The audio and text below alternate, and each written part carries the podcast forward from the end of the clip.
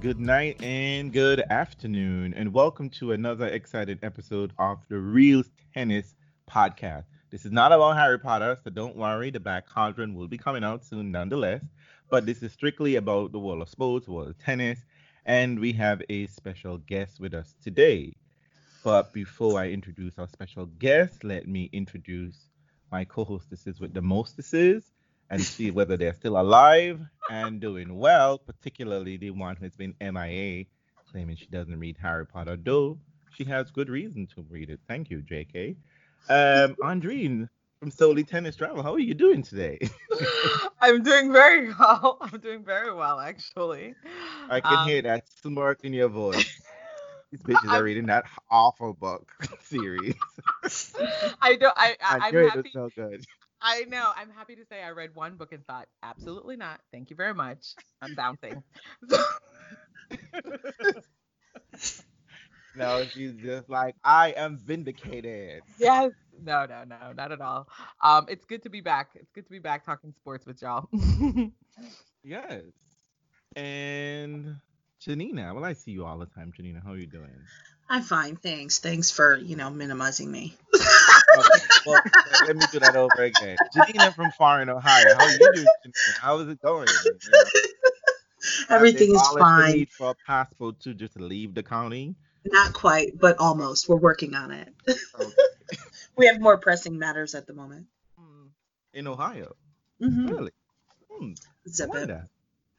And of course, there is reels right here. But you know, I am hardly worth mentioning. We have a special guest with us today, like I mentioned at the top.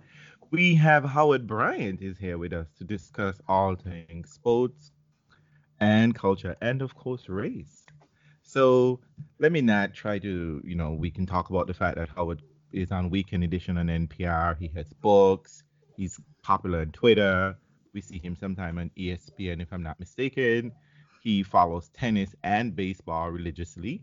But you know, Howard can tell us more about himself. Need I go get wrong? And he just like, no, that's not me. You're confused me with another black person. That's all. How are well, you doing, sir? I'm good. I'm good, and I am thankful for being on this podcast because every time I listen to it, I realize it's the same thing.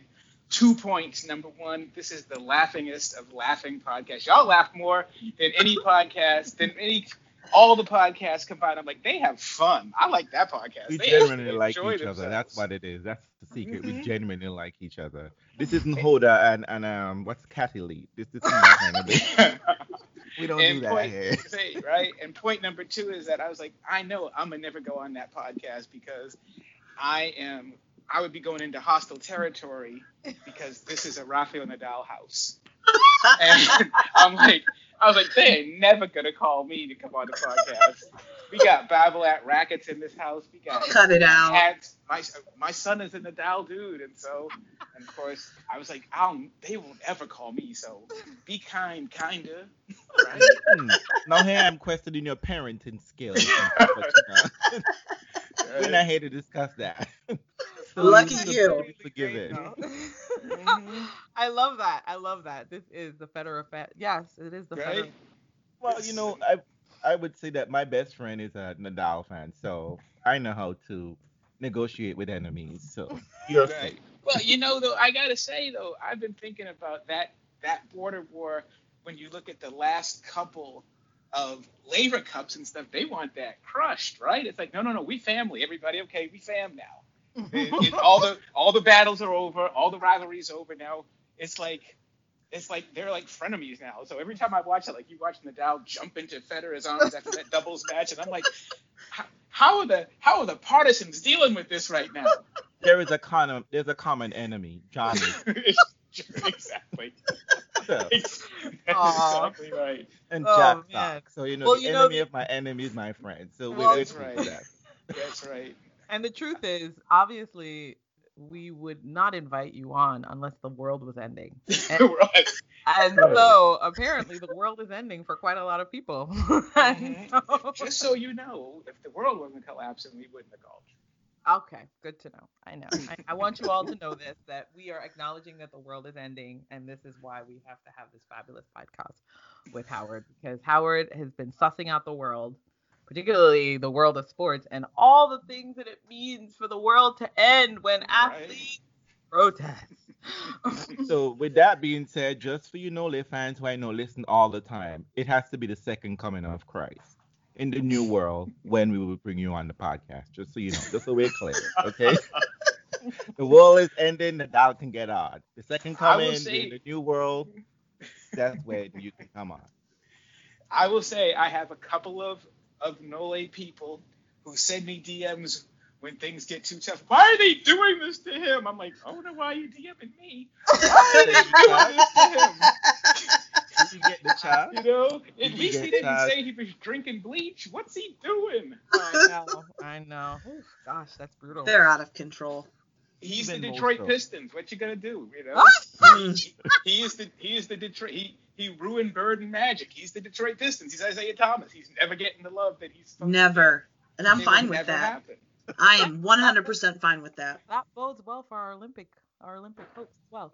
So, um, Howard, yeah, we are happy to talk to you about the world ending right now because it has been a blame, I'd say, for the last couple weeks.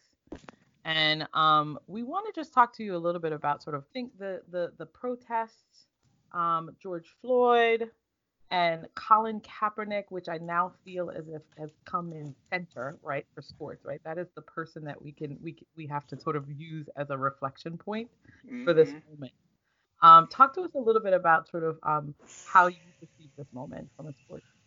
Well, sports I'm view. thinking I'm thinking about renaming Colin. I'm thinking about just calling him Obi Wan from now on, because I mean it really is true when you think about it. You know, if you strike me down, I shall grow more powerful than you can possibly imagine, right? Mm. I mean, the number of people over the last few years, and I will be candid and say, the number of people in our business who are making the decisions, who control the camera and control the pens and control what we see and what we hear, who privately are like, okay, well, let's all collude together to not talk about Colin Kaepernick.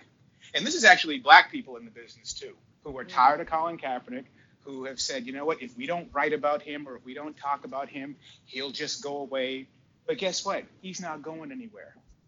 He, he hasn't thrown a football since January 1st, 2017, and he's still at the center of the culture. And the, the reason he's at the center of the culture is because he's really been the only person over the past three and a half years involved in this who has stuck to one thing, and that is the truth about where black people are in this country.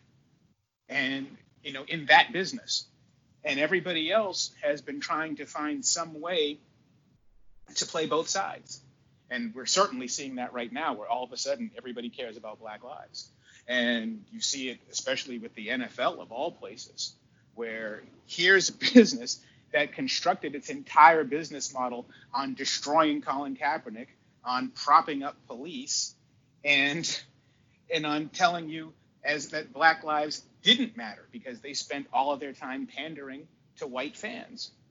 And all of a sudden now you see the commissioner, Roger Goodell, out there on Friday looking in a camera telling you that Black Lives Matter to the National Football League. But so never look, once mentioned Colin Kaepernick. But never once mentioning Colin Kaepernick's name. And and also never once mentioning not just police brutality, which he did. He mentioned our sympathies and hearts go out to the victims of police brutality, but also not saying it's unacceptable and it's going to affect our relationship with them. So once again, it's like, you know, sorry that you had to attend a funeral, you know, but this is how it is. And so Kaepernick to me is the guy who's in the center of all of this, who was true. And as we keep seeing, you can't you know, people want that. People want to see somebody who's willing to stand up.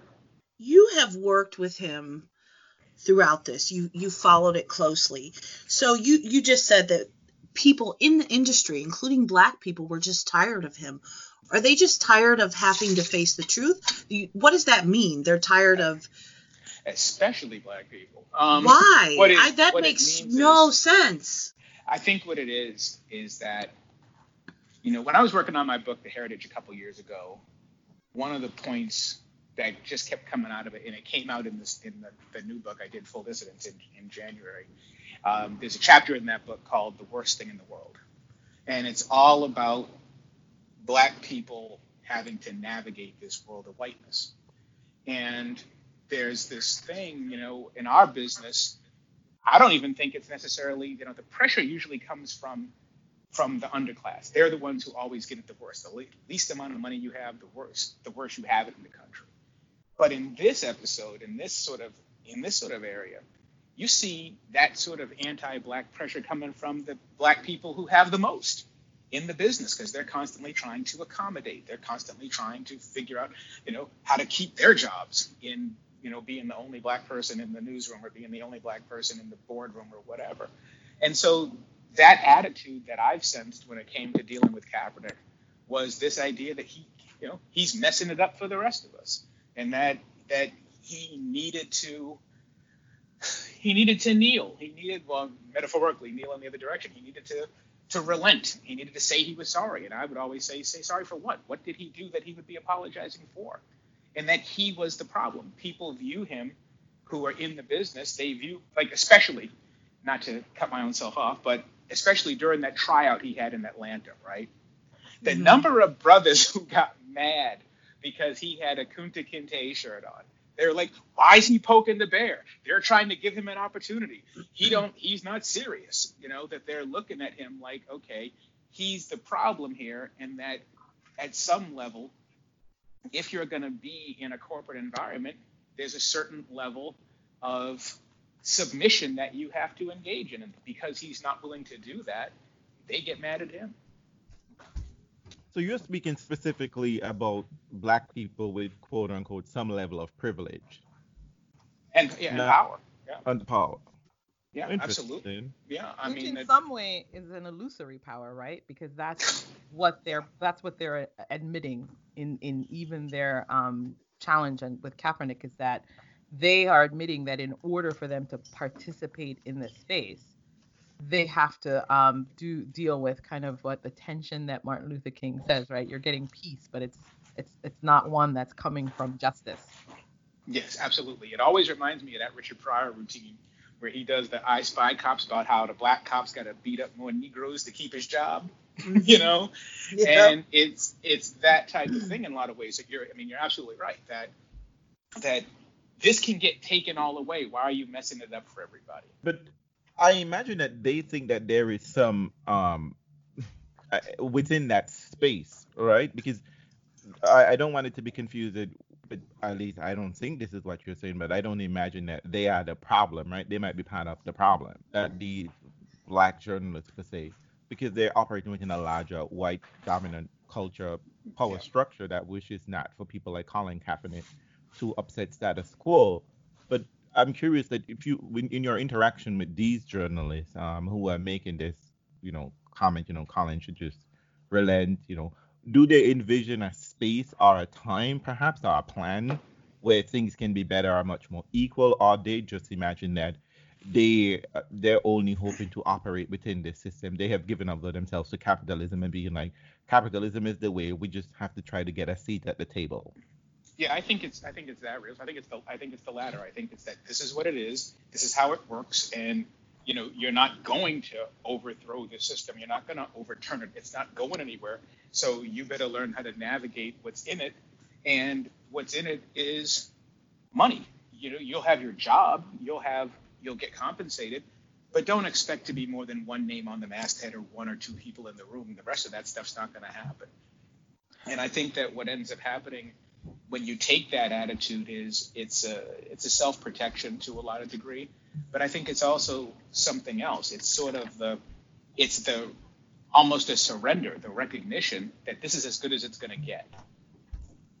So, do you think that Colin Kaepernick misunderstood what he was doing in, in terms of the space that he was working in, or was he knowingly um, going to protest that, knowing that he's screwing up his brand and that all of this could go away?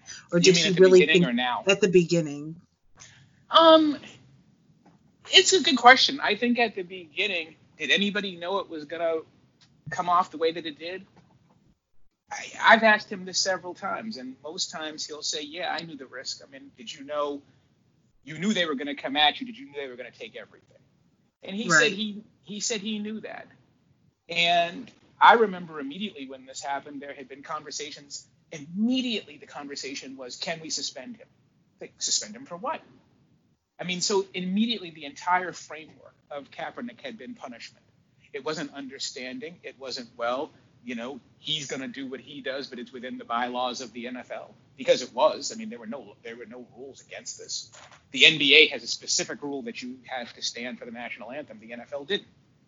And so, even within that framework, even though he was within his rights to do everything he did, the immediate reaction was, what what level can we punish him? And so he knew something was going to come down. Did he think that they were going to shut him down for the rest of his life? I still don't think so. However, I find that- next. Mhm, I'm sorry, Rose. Go ahead. No, I was about to say um, no, no. You finish your thought and then I will add my bit.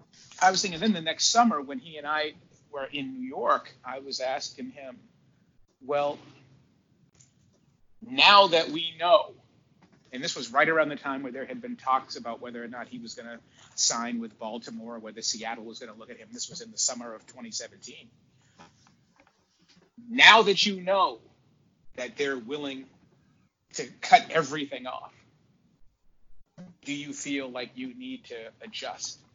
And his attitude was, no, I don't. I think he recognized by that point he had gone down this road, and if he apologized or if he maybe I should have handled this a different way, it just wasn't going to work. It, you know, how do how do you say I'm sorry for being right or I'm sorry for standing up? And this is that this is that framework of the enormous punishment of blackness that you get when you advocate for black people. This these industries, especially the sports industry, has made it very very clear what they'll do to you. you know? I mean, there's I an argument you could clearly make that if if he had said in 2017, yeah, you know, I apologize for anybody who was offended. I didn't recognize that the flag was so important in this way. I'm going to protest a different way. Maybe he's in the league. I don't know. Mm-hmm. mm-hmm. I, you know what? That's a, that's a fair question though, because I think um I think sorry rails um there's this moment where there seems to have been an opportunity for him to have um to have a compromise, right? Um in terms of what Jay Z supposedly offered and entered into the space, like I'm a, I, I, I'm a I'm a, an away point between you and Kaepernick, right? And then also people perceiving that Kaepernick having settled for an undisclosed amount was an admission of something. How do you Yeah. perceive those two things? Yeah, yeah. I'm. not- I'll be quick on that, and then I know Reels has been trying to get in three Yep. times on this. No, it's Um, fine. It's fine. I'm, I was going to say that, um, yeah, there was definitely compromise point. But what are you compromising? Right? I mean, if you are a human being and you're looking in the mirror and you know you are correct, what are you actually, what are you saying sorry for? What, I mean, that was, I think that was Colin's big thing. Apologize for what? And then people would make the argument, well, you know, y'all let Michael Vick in. Michael Vick was killing animals. Oh, well, y'all let, you know, you know, y'all, you know, y'all let Leonard Little back in the. Leonard Little killed somebody, and Colin was very offended, and rightfully so. Why are you putting me in that category? And I think those conversations, especially when they came from his own union, just kept hardening and hardening his resolve. Where he was like, you know what, I ain't compromising at all. You will take me as I am, or you will not take me. But I mean, I have to say that you know one thing I have been impressed by Colin Kaepernick, anytime he spoke or anytime he did not speak, um, is the fact that he was grounded in scholarship and and and history. He did the Mhm. reading because Mhm. historically he he had to have known by any measure even on a macro on a micro level that even if we're not even talking about sports sports league like if you think for example uh, muhammad ali um, if you go beyond like voting rights act like and fannie lou hamer when she decided to register to vote the man who owned the plantation and it was a plantation told her you need to go withdraw your name for Mhm. registering to vote Mhm. and maybe Mhm. and even if you register your even if you remove your name I can't even guarantee that I would let you stay on the plantation.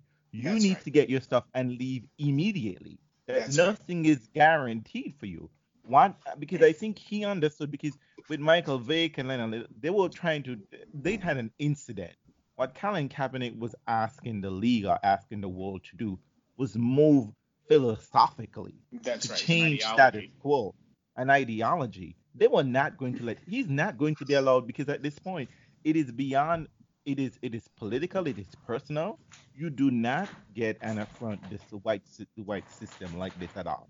No No, one. Very few has ever bucked this trend in this manner and been able to go back to wherever they were. They never get back their position. They're never allowed to thrive within that previous institution. You got to go and find your own place. That's right. just- and that is the reason, and that is 100% right, the reason why people love Muhammad so much, because he's the only one to do it. He's like, no, y'all took three and a half years from me, and he became champion again. He got it back. He got to be made whole. Nobody else gets to be made whole.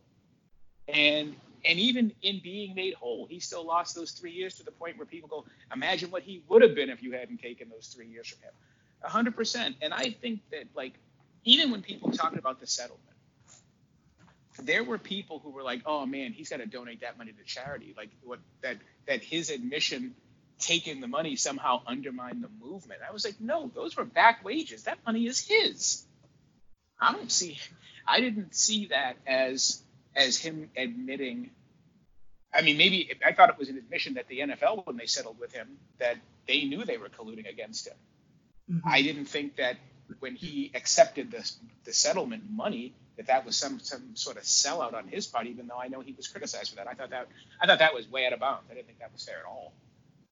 So why do you think that athletes well look at LeBron James. He speaks out often. He doesn't get this pushback. Why is he able to do this? Because he's the best player in the world. I Is I it- think it's, is that I just it's a few reasons. I think sometimes, I mean, let's face it. If Colin Kaepernick does this in 2013 when he's a Super Bowl quarterback, do you just throw him in the garbage? Now, this is a talent game too. It, it was easier to do this to him because he was in a in a vulnerable position. He was in a disadvantageous position. LeBron James has never been in a disadvantageous position on this subject in his career.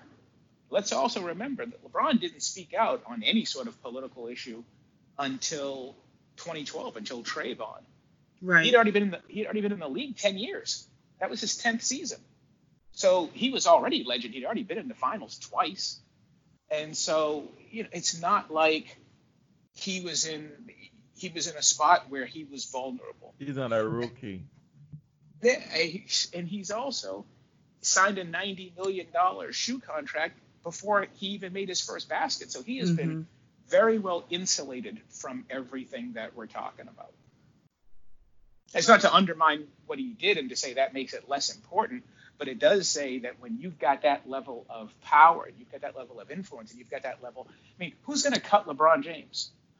Right. I mean, you know He what does- LeBron James, you know what LeBron James, what does LeBron James have to do right now for the league to say, yeah, we don't need you anymore? Right. And You if know, they that's- do, he's fine. He's fine. Run fine. for president. I bet So- you that's it. Run for president. Yeah, so that so that actually, I mean, that actually leads us into a really interesting space that we wanted to explore with you, which is like what can athletes who are perceived as at their best, or as you suggested, even with Kaepernick, vulnerable, do they have space for protests? Well, I think that, yeah, I think that's the flip side of the coin that I keep trying to concentrate on, which is why is the sanction so damn high? Why why is this the why is this the structure in the first place, right?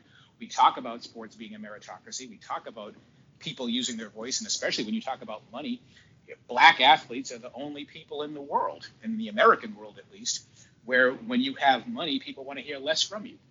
The more money you have, the more people want to hear from you. I mean, why are we why are we talking about Mark Cuban or Oprah or, whomever being a, a presidential candidate because they're rich.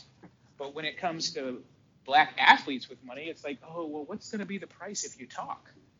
And so I've always sort of wrestled with why is this the structure? And obviously the reason is is that you know this is a it's it's a lie. It's a racist ass game. It's always been that way. But Well, because the players make so much, or but because the players make so much money, I think we overestimate the value of money in this regard. But I think we're also over we're underestimating that money in of itself because Oprah and Mark Cuban, right? They make their money. That money Yes. is there for an athlete. If LeBron is signed, if making ninety million dollars for Nike, Nike is obviously making five, six times that amount that they're That's right. paying him because ninety million dollars is a salary. So as much Yeah, as a big, you know, earning and being in between Right. earning and and, receiving. and, and, and receiving, right? Because Mhm. he's not because LeBron isn't Nike, nor was Michael Jordan. They're a big marketing factor, but at the end of the day, Nike is still making the lion's shares of the money. So that is why there is a because that ninety million dollars is a is a gambler, is a wager, right? What is That's the right. least we have, we have to think of that money as the least amount X companies think that they can pay in order Mhm. to make the profit margin that I can pay one person. But there's That's a right. million other people that they still have to pay, and you know, et cetera, et cetera. So th- I, I've always find that people sort of look at, oh, he got ninety million dollars. He didn't get Nike. Nike didn't That's hand right. over the keys to LeBron, not Michael Jordan.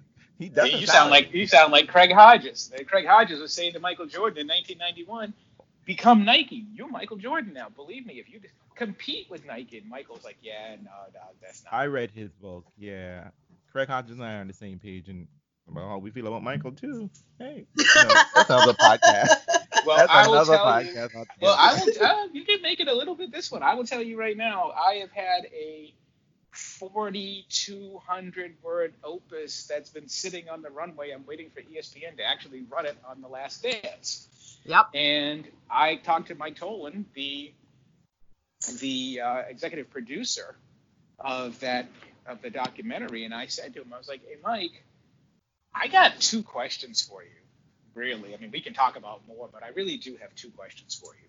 Number one, who made the decision that there were going to be essentially no wives and no girlfriends of any player in there except Carmen Electra? And where was Craig Hodges? Mhm. And he said that we decided that when we were constructing the documentary, we had to make a decision as to whether this was going to be a workplace documentary or a domestic documentary. We decided it was a domestic documentary, and we concluded that the wives and that the women in the story did not advance it. I was like, Wow. damn, Oof. Oof. ouch. right? Wow.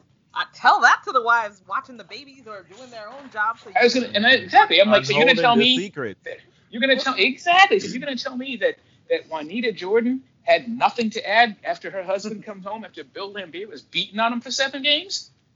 You, you don't think she has a little some in, insight to this? Um, I didn't love that. I thought that was a big hole in the dock. And then I, when it came to when it came to Hodges, Mike just said to me, we had a list of 105 people, including Michael. We interviewed 106 people for this documentary. That was the list was three times that, and you know we just didn't get it done with Craig. It just sort of slipped Craig through the didn't, cracks. and Craig didn't make the list because he been And going no, talking about said- that they diamond said- with Michael Jordan. now You you're talking about how the list is constructed, right? well, they said yeah, they said Craig made the list, but they didn't get to him, and I was like, that's Mm. That's that- all. that doesn't really work for me. Listen to me. If you ask me, you needed to talk to Craig before you talk to Scottie. Just saying. Mhm. Just saying. because You know, we know what Scottie was going to say. We know what Scottie will say. What would have made great theater was what Craig would have said. But you know. Mhm. But he has a Mhm. book out, folks. You can read that book, and no one has said the book is give a the lie. give the give the context of who Craig is, please, for folks who may not be. regular Oh, so We're Craig, um, Craig Hodges was, um, I'm sure Howard probably would add more to it. I, I'm let me go do a little research to find the name of his book exactly. So he was It's on long shot.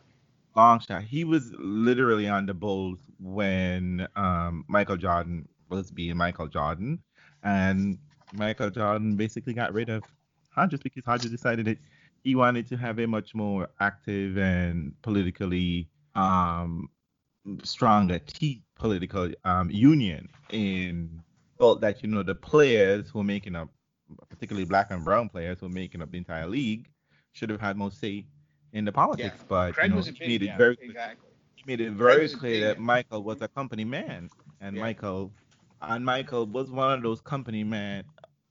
Let me put this: way. Michael was being a Karen. You know that Karen who just uh, would go to HR and won't tell you. that she would pretend that she would go to HR, file a complaint, and come and sit down and be like, "Oh, okay." but you know, but you know, but it is. So it is Craig, but I was it's a good I was going to add one other thing on Craig. Craig was he was a big union guy, but also what he really was in the late 90s, early you know, I'm sorry, late 80s, early 90s.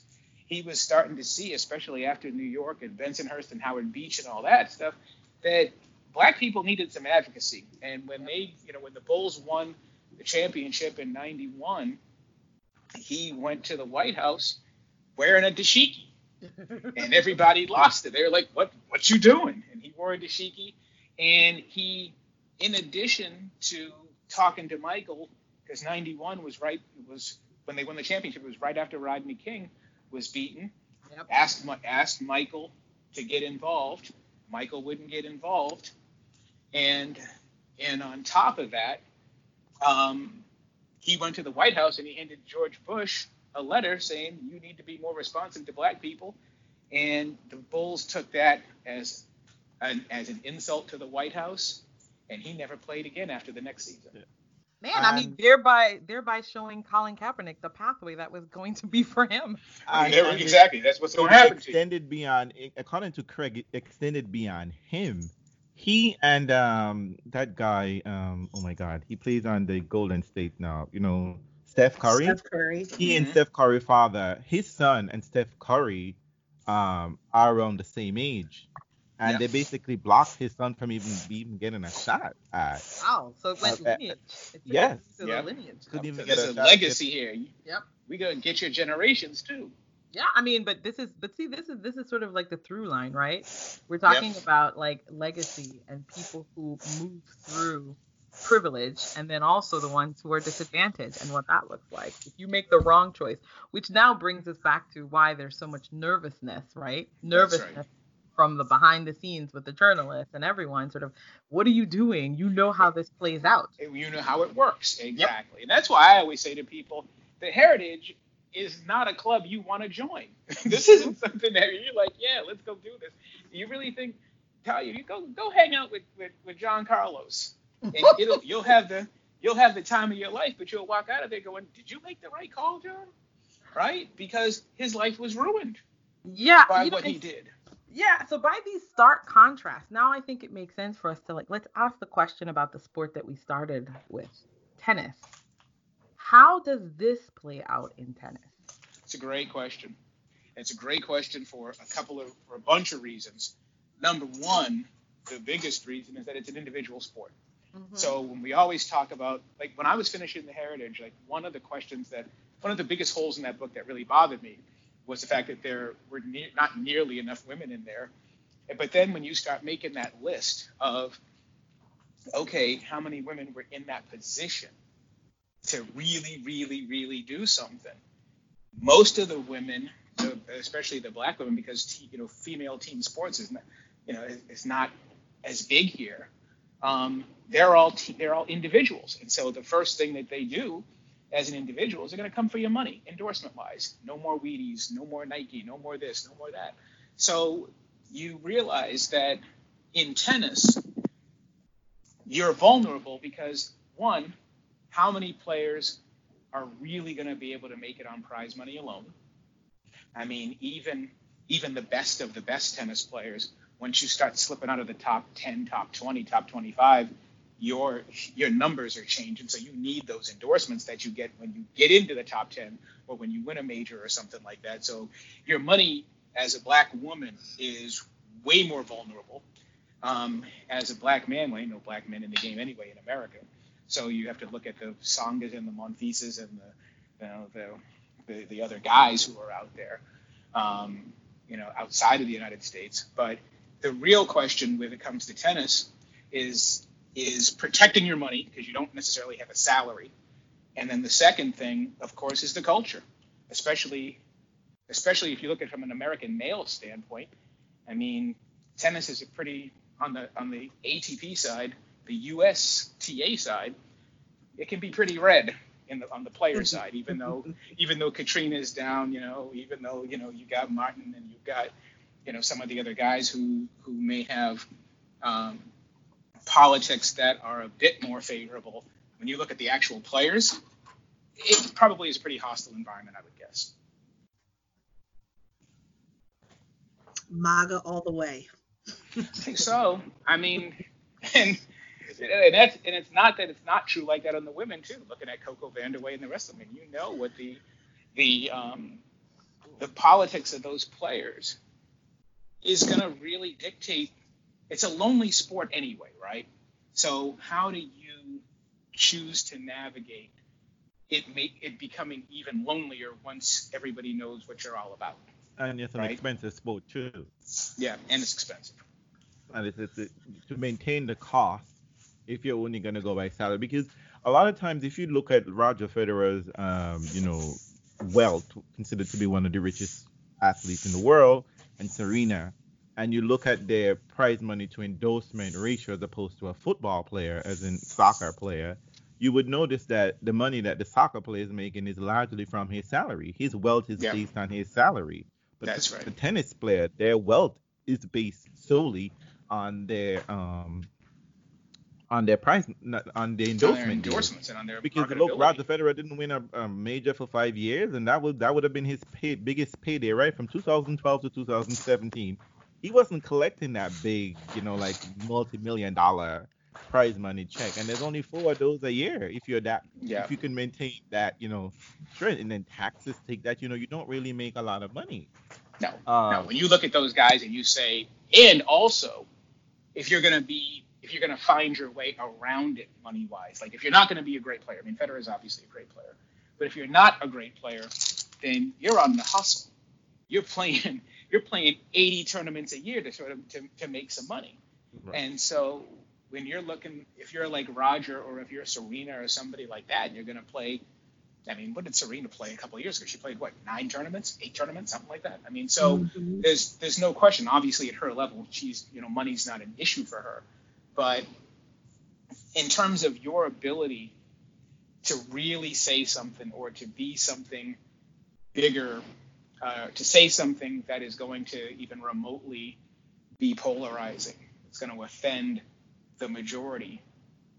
You better you better be bringing it. You better be a top three, top four player who's winning majors constantly, because I don't think that you've got the insulation that you have in a team sport where the salary, you know, you're bringing in thirty million dollars as a salary. You've got way more protection than if you're relying on T-Mobile to give you endorsement money, because they're going to yank that the minute people get mad at you. Yep.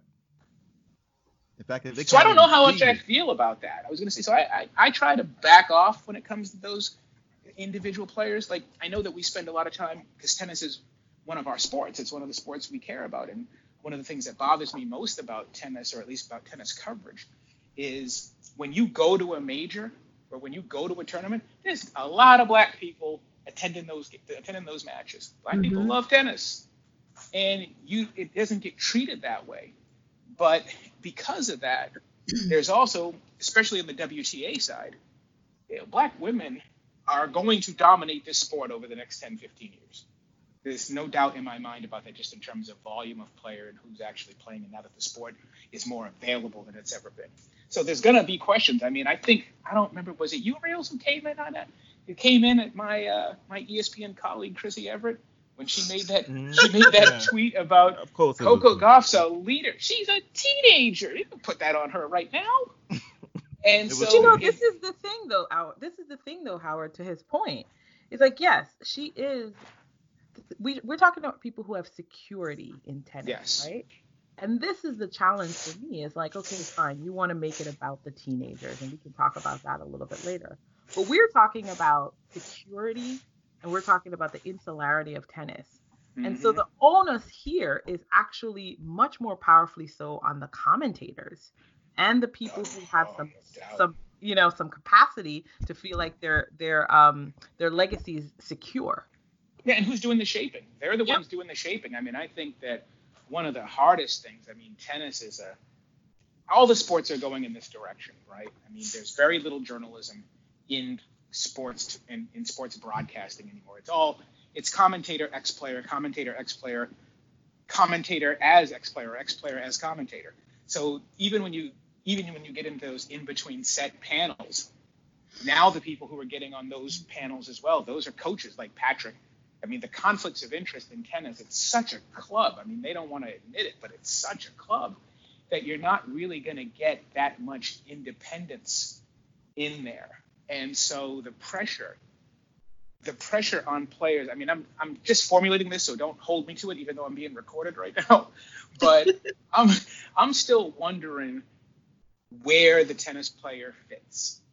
Because when you think about how the structure of tennis works, they may be the most vulnerable, even though I loved yeah, I, I, know, I love Frances's uh, video that they did on Instagram the other day. I thought that was great. I mean, I, I got all inspired looking at that, right?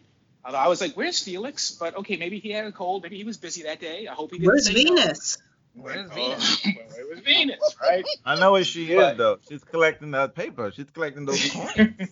she got a new exactly. deal in Fox, right? That's, That's right. Fox. She, she, she probably could show herself right at CBC, C- CBS, mm-hmm. but she's at Fox, so right? I ain't going to see Venus for a while.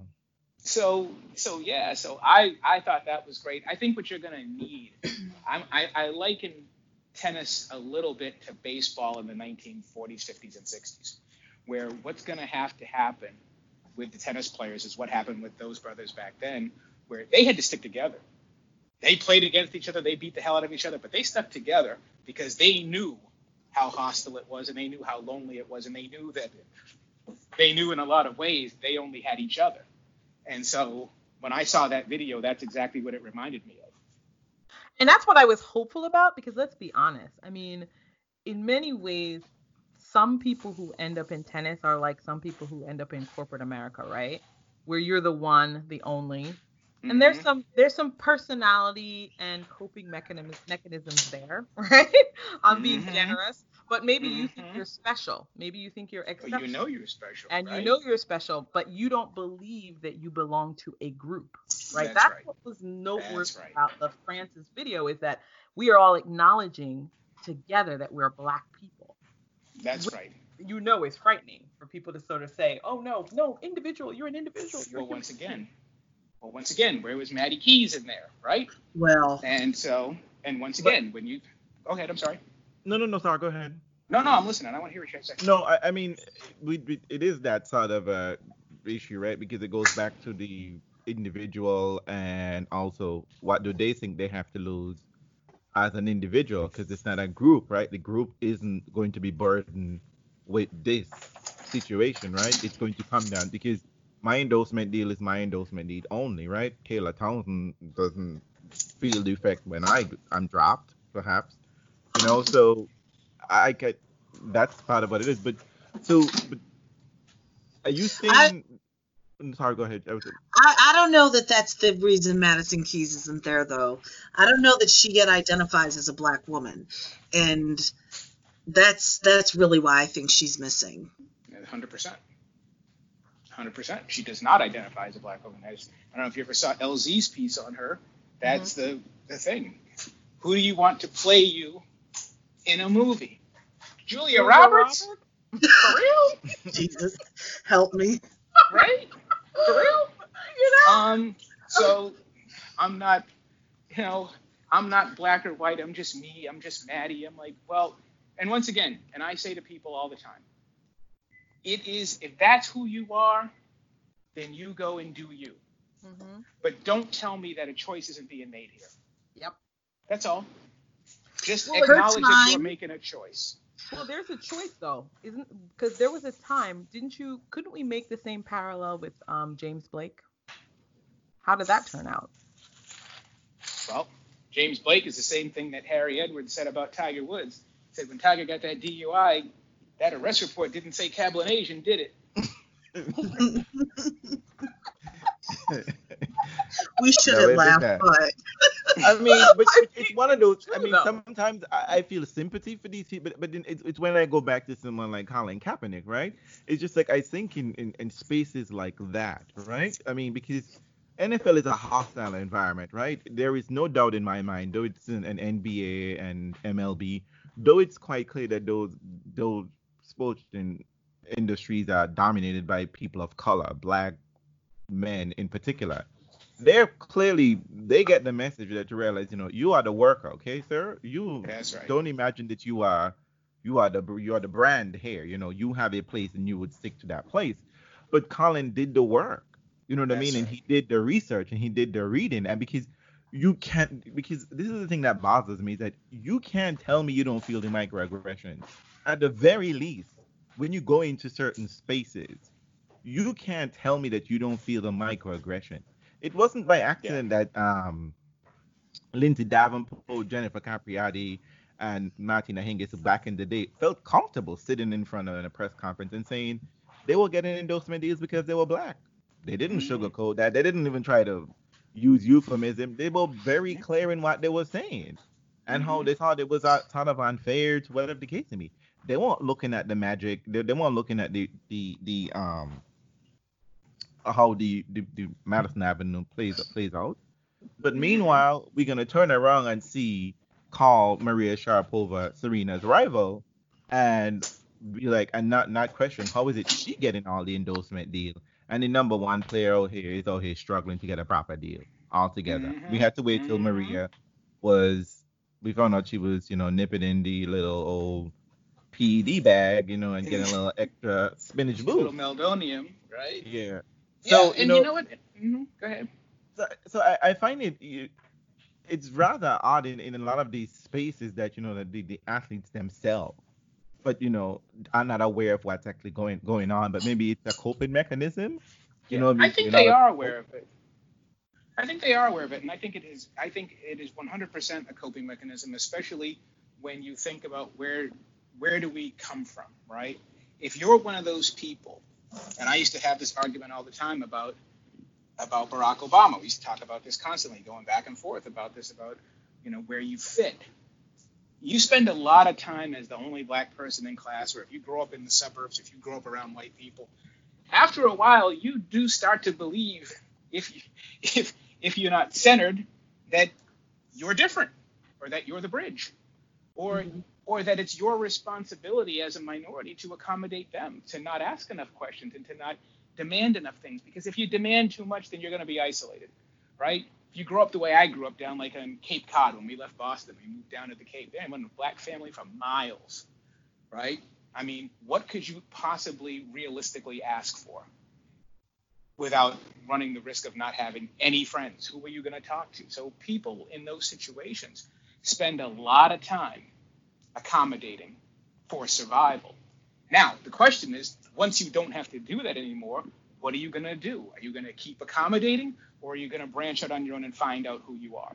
And I think it's important because Colin, with white parents, adopted the whole thing. He could have made a different choice.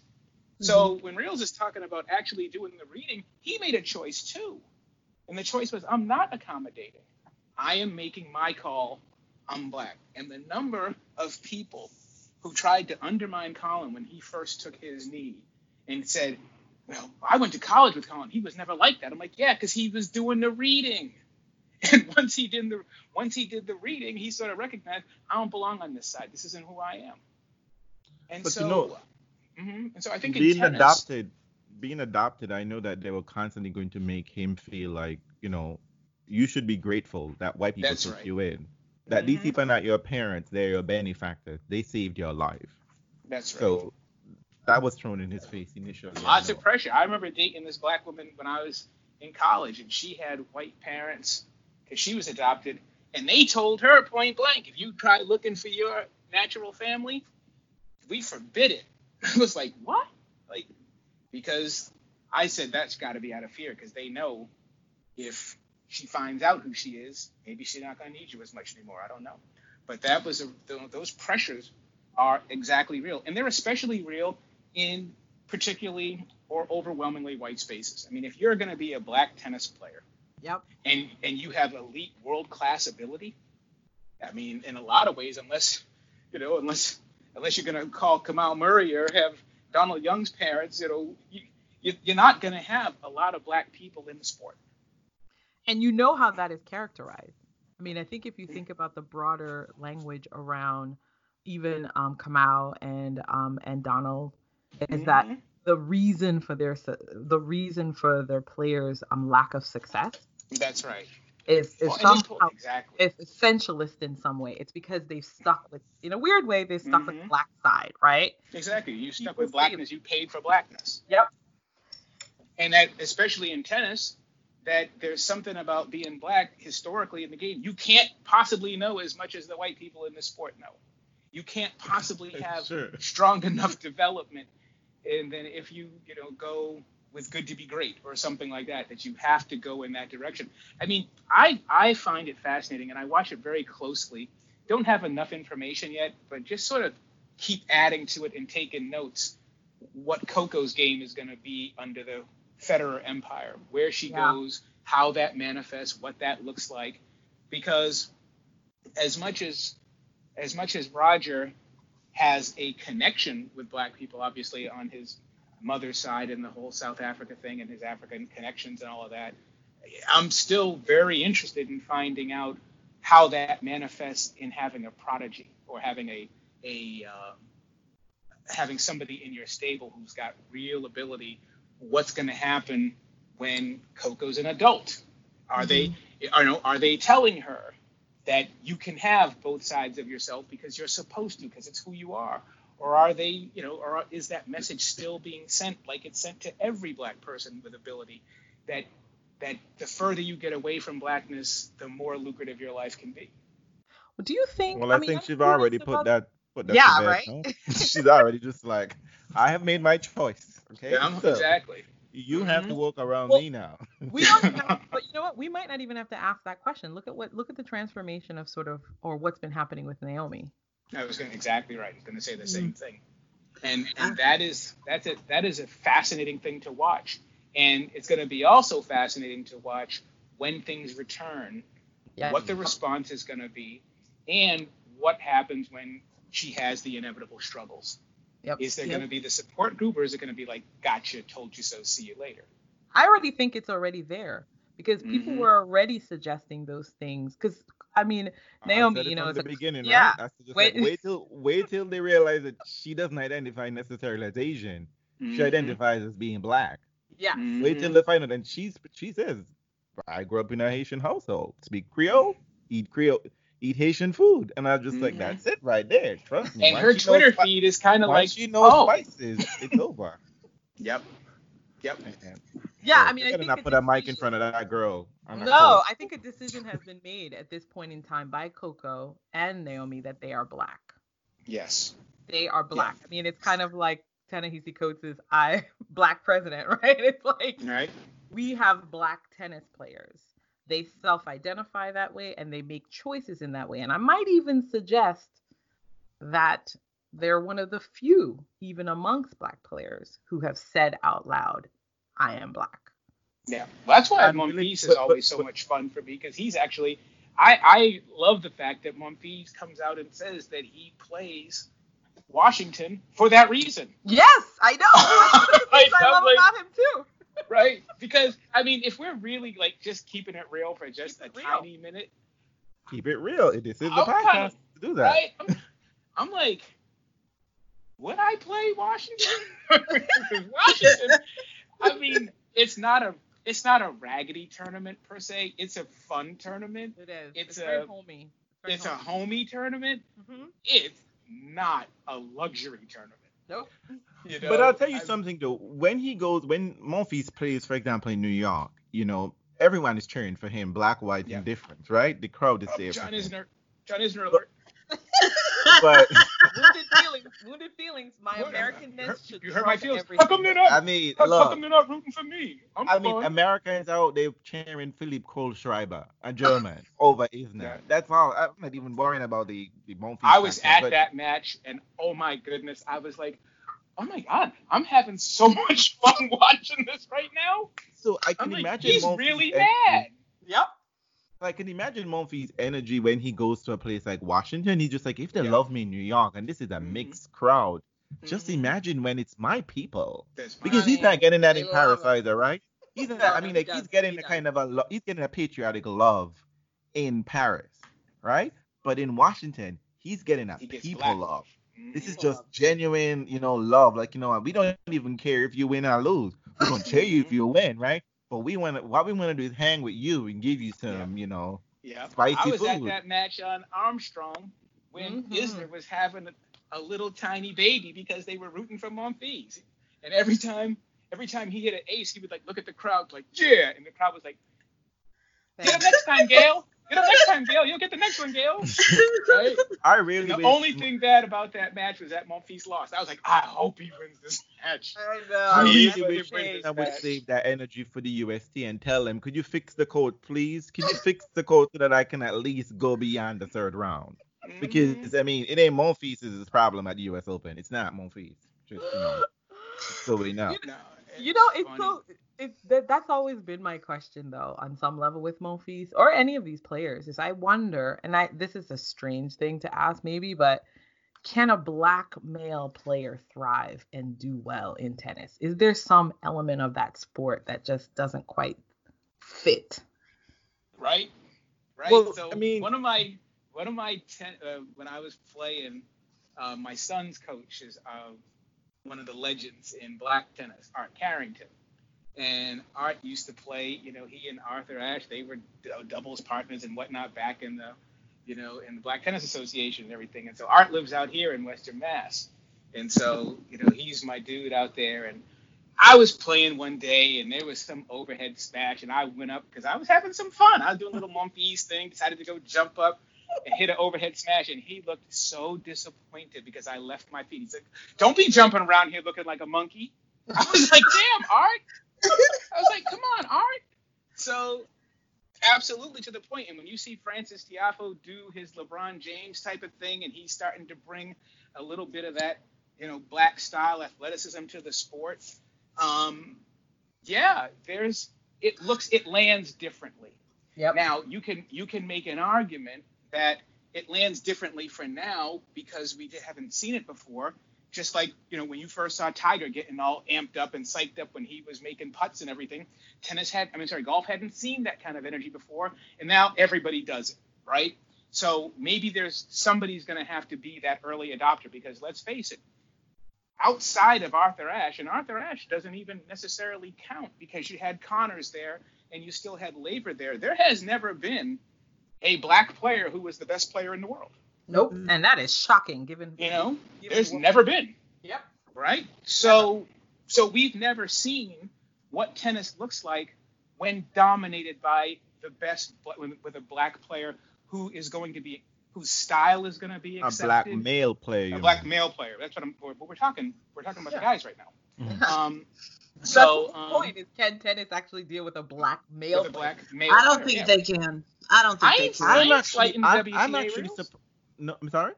I said I wasn't slighting the WTA. Oh no no no no no no! I actually think I actually think that they would probably handle a black male tennis player a lot better and easier than a black female tennis player. Oh no, we gonna have to No. fight about that. No. we gonna have to fight about I'll tell you this. Let, let me just let me just say this, and you know I am happy to be open to discussion.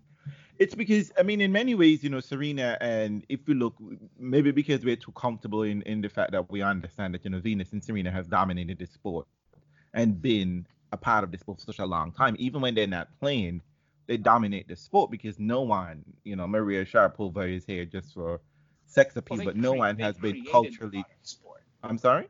I said they created the modern sport. People like Mhm. to talk about, you know, where's the legacy in terms of black female players? Venus and Serena created the entire sport in the past Mhm. 30 years because it's Mhm. like you had to create a different type of player who could hit with them. Yeah. So they changed who got to play. I mean, their level of, of influence is kind of off the charts. Um, and also just in terms of popular culture, right? Because Yes, they just bring that kind of energy. Just you know, Venus just has to smile on TV, and know, it's, it's over for a lot of people. But I would say that because to me, I think a black male in that space would easily compromise. He would easily accommodate that Yep, if yep, because that the black male wouldn't go in there, and because we've we've noticed like if you see like Michael Jordan, he didn't say anything for a long time, if ever. I mean, LeBron waited ten years to, to say something. mhm. And I mean, I'm, I'm thinking that because not even just like the political aspect of it, just in terms of influence, acknowledging the influence on the sport itself. Because Mhm. look how look how long the women w, WTA will not acknowledge that the thing is that the women need a proper serve, and that the problem with a lot of the game is that the women are not serving properly. Just That's they just right. have shit serve, right? that, you know, that anybody can just step in. That despite the fact that the rackets have improved, the power game has improved, overall ground stroke, whatever the case may be, that the serve is still a vulnerable part, the most vulnerable part. Because I mean, and the most the important part, it's a serve dominant game. Right. But but we question this. I mean, look, Andy Murray is Andy Murray because he don't have a serve, right? Mhm. And we know Rafa had to improve his serve.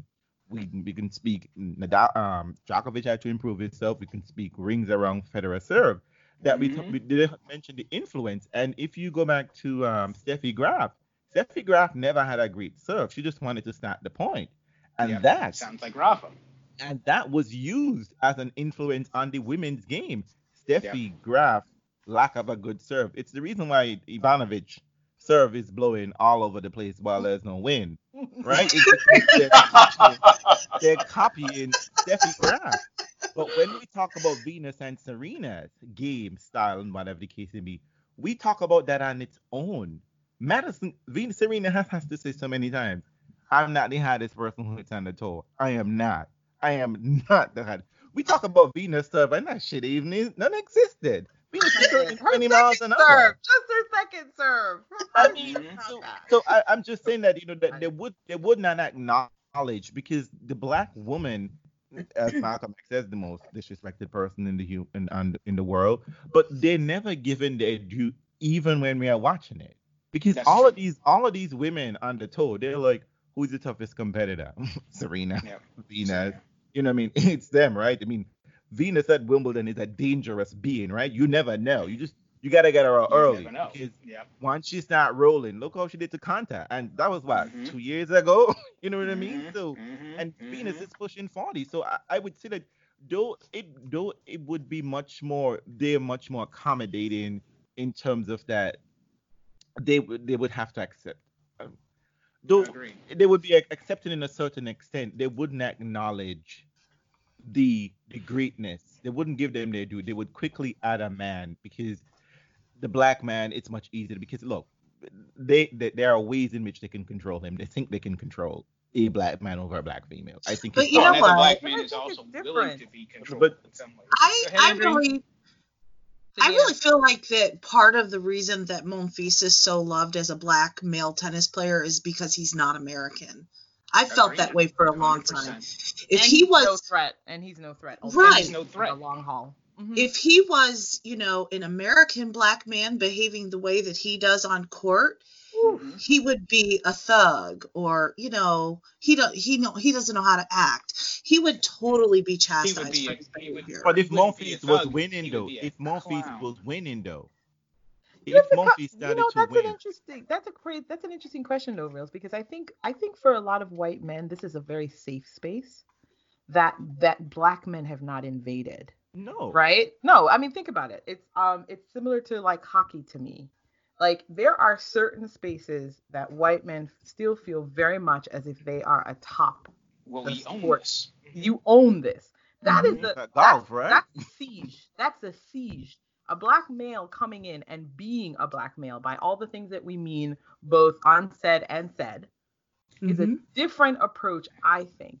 Look at how they have treated Serena and Venus. Imagine a black male transforming this sport in Agreed. this way. That's, That's- right. Well, That's a heady combination for people.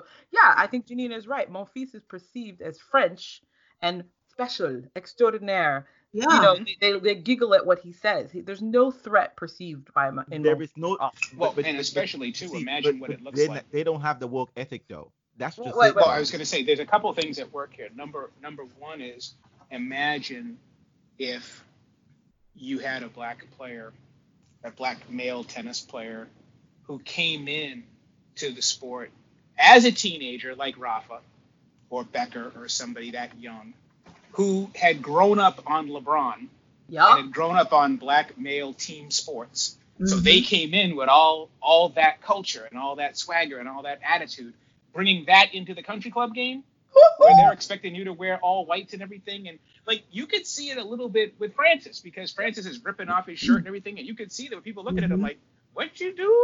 You don't do that here. And you right? know, like, has, we, has, has everyone, I, I will not presume, have we all been to Wimbledon or have we not all been to Wimbledon? no. no, no. I'm the traveler on this podcast. You're the traveler. Yes. Okay. So I don't remember which year. It, I mean, every year it was. Every year there's an element of it since I've Mhm. been there. But which year was it where you had that classic first, second round match, third round match between Heather Watson and Serena? Was it? Oh 13? yes. Oh my Or was it 15? Were you at that match? I was at that match, and and I remember. I mean, even before that, right? Now, if you look at players, and it's very difficult to have these conversations because people get all pissed off about it, even though we just talk about bodies, right? Yep. You know, if you're going to cover sports, you got to talk about bodies. Um, Serena is about what? Serena's five nine and a half. He is probably, you know, the media guide says she's 150 pounds. She's probably about 155, 160, right? I don't know how much she weighs now, but but in her prime, she was about that, right? So when you look at her, I mean, okay, she's strong, she's muscular, she's got an athletic body. If you look at Angelique Kerber, Kerber's 5'8", about 150. They're almost the same size. If you Mhm. see them stand by, if you watch them side by side, they're not that different. If you look at someone like Muguruza, Muguruza is 6'1", she weighs about 160 pounds. So when you're looking at these women, these bodies are enormous. They are big. I'm 5'10", 190. I'm like, I feel like a shrimp, like watching, walk, you know, walking around them, right? However, I'm watching one of these matches, and if you just go sit, center court is an amazing venue because where the media sits, you're still really close. You're not that far away, and because of the acoustics of center court, even with the roof open, you can hear people. You can hear people in center court, right? And the way that the white Wimbledon crowd reacts to everything Serena does, you would think that it was like King Kong or something. The racism in dealing, the, the intimidation. Like there were times when Serena would, she'd just take a ground stroke and you would look at the crowd and they would like shudder, you know, like at that strength. And what Shudder chance at does that this? black greatness. That's It's, it's, it and it, black, it's, it's black greatness, but it's black strength. Yeah. And I'm like, she don't even hit the ball hardest on tour, but it's the way it's the way that she Again, looks Yeah. Yes. as opposed to does right. it. Isn't Madison Keys the one that hits the hardest ball? Yes. Exactly right. But but people, but them white women in the crowd don't react to Madison Keys hitting the forehand the way they do Serena. No, they don't. That is a pigmentation question right But, there. but, but you, And Yes. so that is but, but that is the thing that is the thing I think it's going to that that pops up I think for black women in sports as opposed to black men in sports right it is understood that Yeah, the black black man supposed is supposed to be is supposed Yeah. to be strong right he's some superhuman freak and we can all worship him in the sporting prowess but well, the but they black were women treating uh, the, that's right. black But women it- is somehow there is a cheat going on here right like somehow Always I mean a like, cheat. there's always well, a cheat I, right I was going to say it was also that sort of superhuman thing, but the superhumanness of Serena was not a compliment. No. They right. It's looking at- offensive. It was but it's offensive. They were offended, and I don't remember, you know, you know which little wayfish Eastern European she was crushing at the time, but you could see the sympathy that they Yeah. had for her. What chance does this poor little white girl, Girl wearing all her have. white, what chance do they have against her? meanwhile hmm Meanwhile, they won't admit that little girl was turning some little stones for a serve, and that's why she's on the back foot, right? That she she has no hope in a prayer if she's gonna stand off the point with a 20 mile an hour serve, just begging for the, well, for the but returner this to is- but dominate. This is, but this is why you now have a language around the power game, right? Yes. Failing to understand that Lindsay had a power game. Lindsay, and also, and also, because you know, one of the perks that you have um, as a journalist when you go, you get to play at the All England Club. We get to play before the matches start. We can go play, right? You can't play on the Okay. grass because the grass is wet. But you can go indoors in the indoor courts, right? And so if you've got to connect, you can go walk in. So I'm sitting here hitting one day, and um, and Lindsay's there with her son. Lindsay's six three.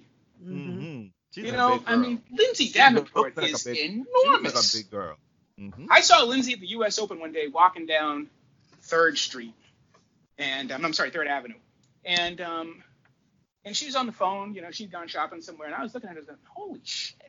You know, I mean, so it, the the point that I was trying to make is that all of these players are world class super athletes And extraordinarily big. Yep. and extraordinarily And they big. train, right? This is their But- job, right? But exactly, which is what their job is. But unless you're, except for Aga Radwanska, because she still wants to be a woman, and um, and you know, I mean, Ding, so what ding, if she looks like the mummy by the end of the year? She got all she got so much tape on her. I'm like, damn, she looks embalmed. So, um, but the difference is, is that the reaction to the optics of Serena Yeah. they didn't treat her even when she was losing they didn't treat her you know the same way when other players were out there hitting her off the court they were still intimidated by her power simply because of that optic Well, John McEnroe said that you know it was okay for Justine to cheat because you know she had to cheat in order to win against Serena. There was just you know Which is that's why- there's no which other is- way Which is the just larger. balancing. Well, yeah, which is what which is the larger point of Maria Sharapova and why she continues to be seen as a rival because her cheating doesn't delegitimize her wins at all. The few That's that she right. had. It's because that's what you have to do when you are playing against someone who is unfairly gifted, right? yeah But- well i but- still but think they're rivals and the reason why i think they were rivals is because they just couldn't stand each other because well, that It was emotional- Well, I mean, they were well, ri- they were rivals. Ain't no question. Somebody says, "Oh, it wasn't a rivalry." No, I, I, you know, language dude that I am, I will make the distinction. Was it competitive? No. Was it a rivalry? Hundred percent. Because I don't, don't even think that you- Maria took up that much headspace in Serena's head. I would hope I she didn't because Oh, I think she did. I, I think think she she was did. like, I, was I will never say it out loud, but I ain't losing to you again. oh that's ever. different. Oh well, that's different. That's different. That's So, I mean- personal. I'm going. I'm going to handle my business on the court, right? Because that's what matters, right? Mm-hmm. I'm not gonna. Yeah, but it's not like she's street just another cred. opponent. She's like, I ain't losing to Right. you.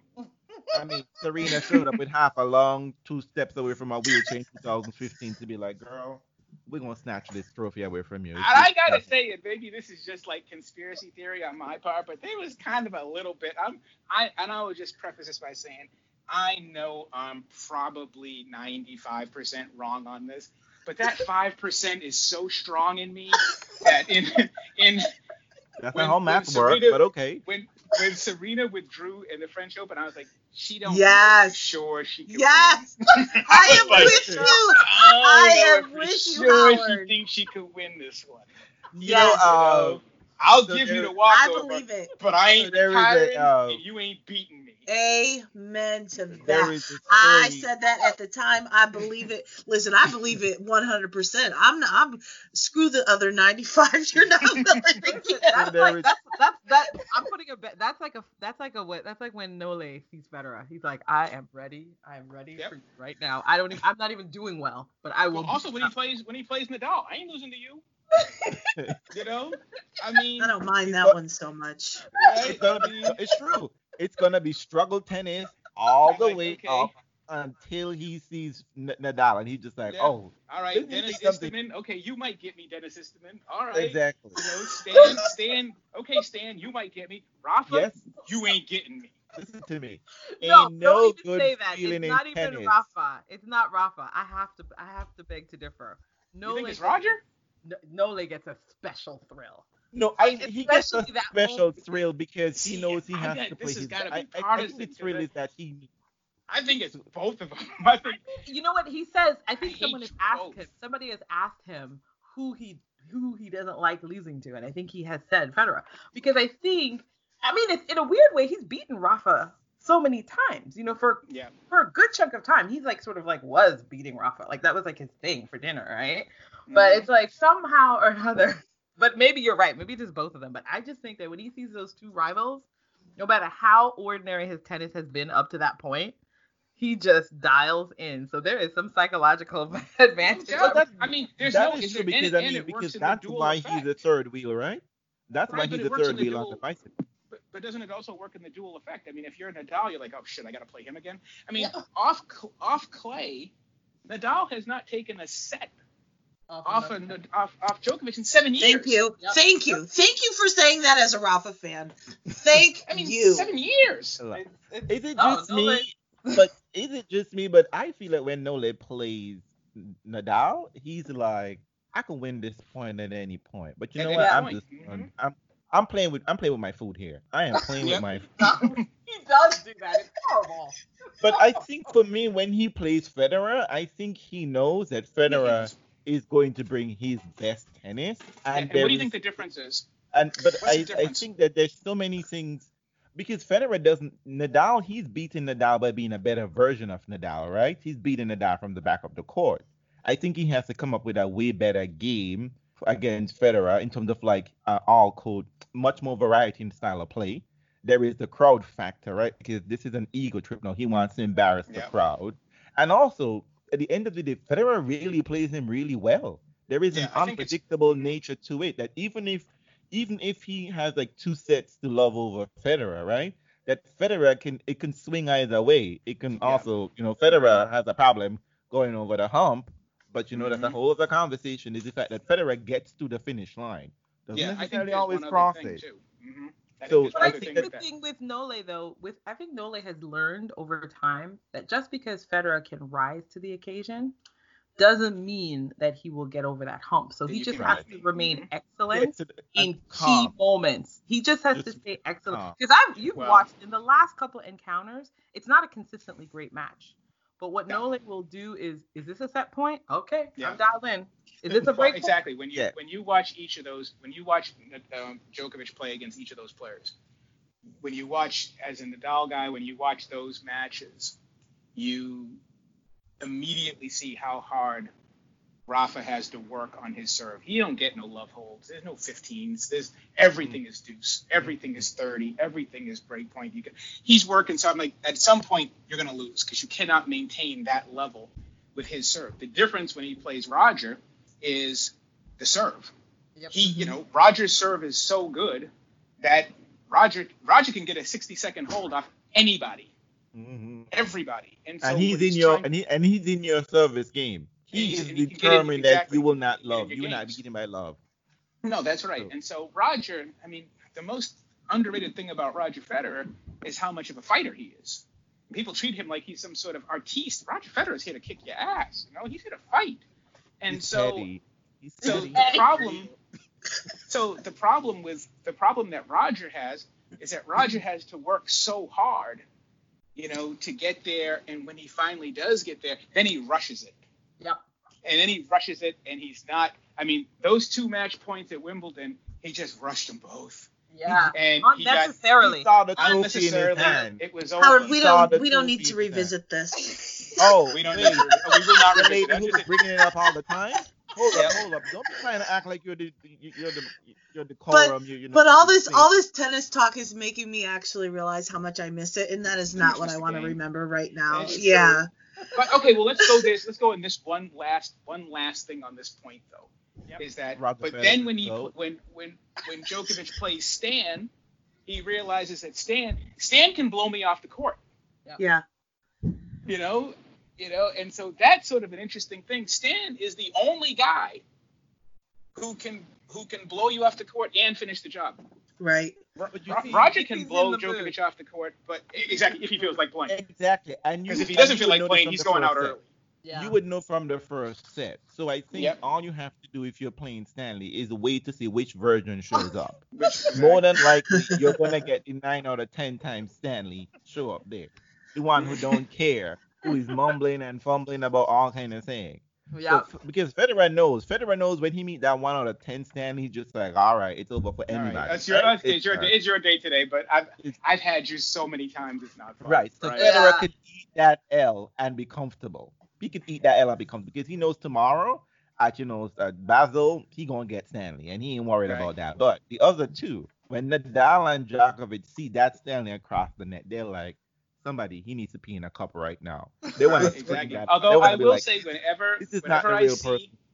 whenever I see Stan on court against Roger, there's one sentence that always comes to mind.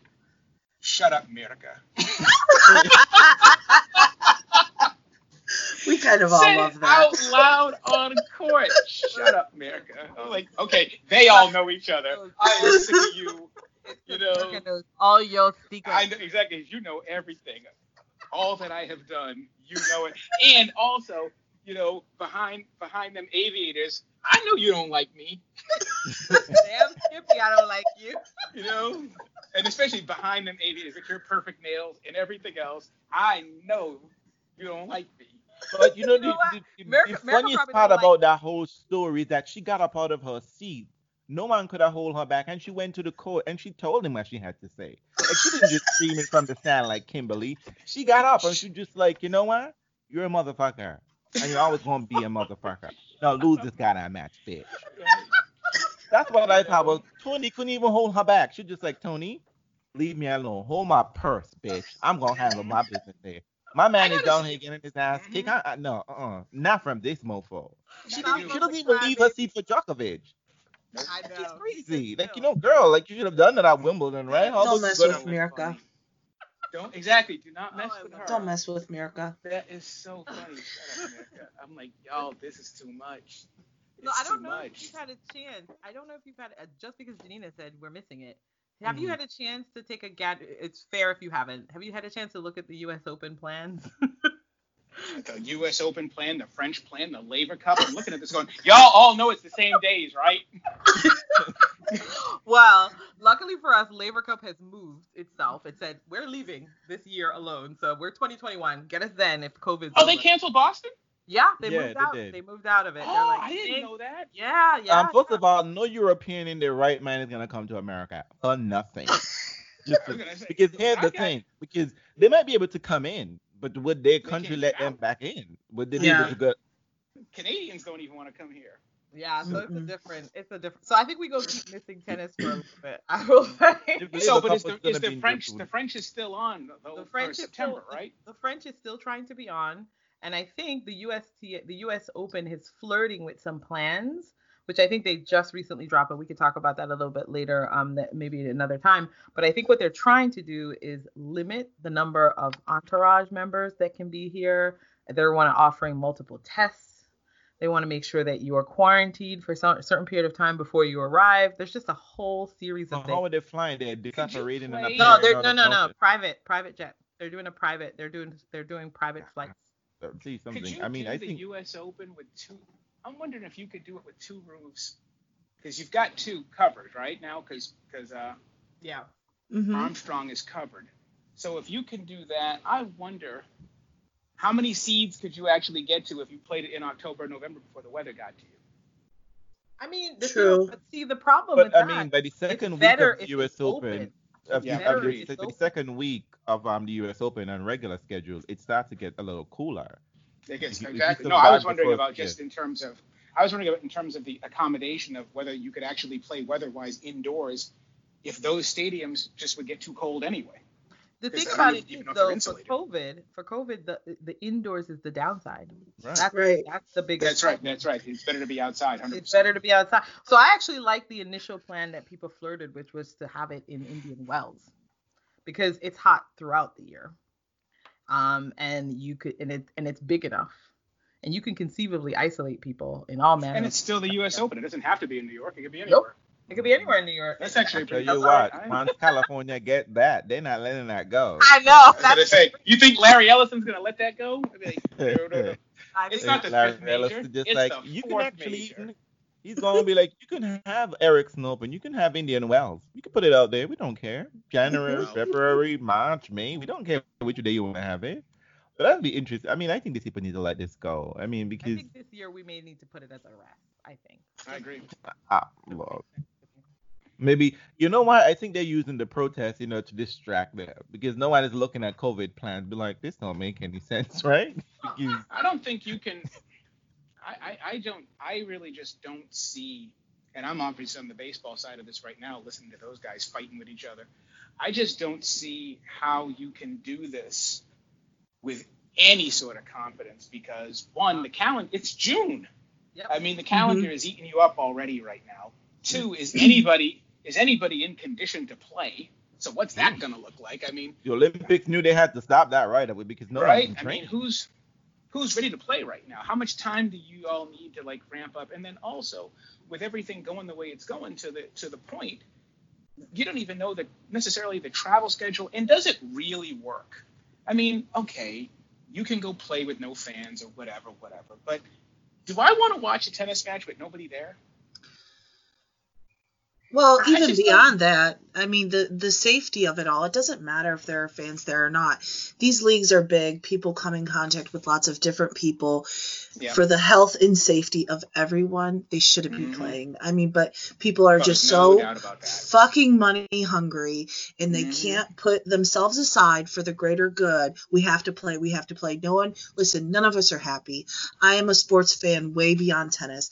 I am missing live sports just as much as everybody else. But you know what? It's, It's not, not- it's the not end time. of the world. It's not Yeah. time. And we need to just let it go. Mhm. And also with the It's protest. completely true. I mean, also just let's be honest with the protest. Yeah, The protest has completely changed COVID.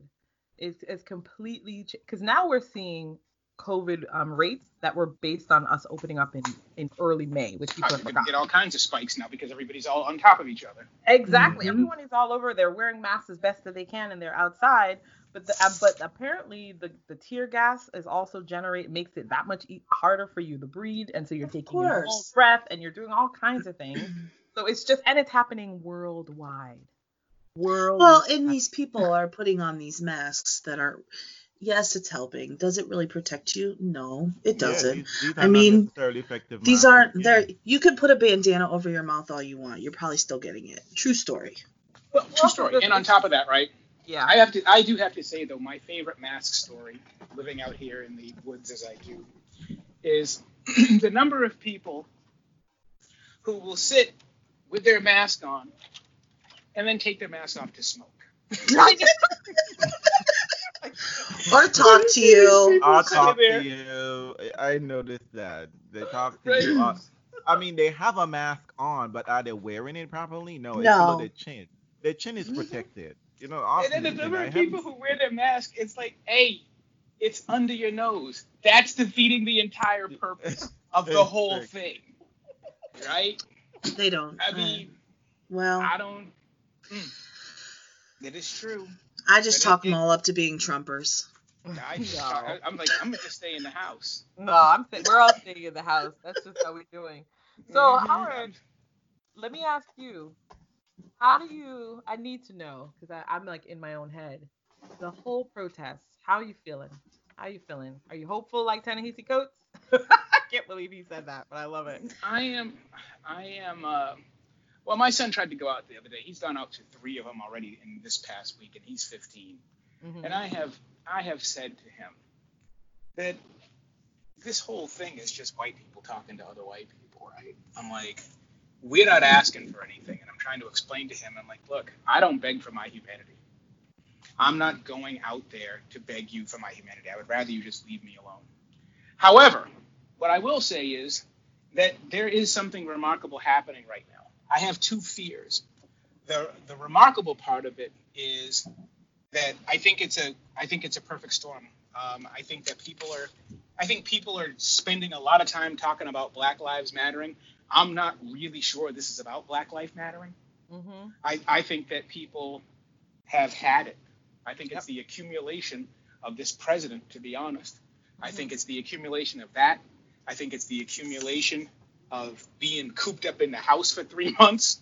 I think it's the accum- I think it's the accumulation, especially on the on the Democratic white woman side, of getting punched in the stomach by Elizabeth Warren and by Brett Kavanaugh and by Hillary Clinton. I think everybody is starting to feel like they're, damn, I kind of, I I'm not in the spot that I thought I was in, and this is sort sort of getting away.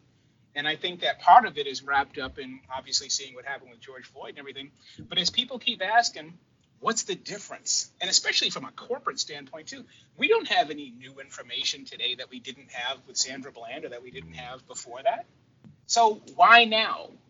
Um, and every time I look at it, I just think, I think about, I think about the White House. I think that people, I think that white people are realizing that they're not free either. That the black, you know, the, the the white man's burden had always been what to do with the black people you brought here that you didn't want.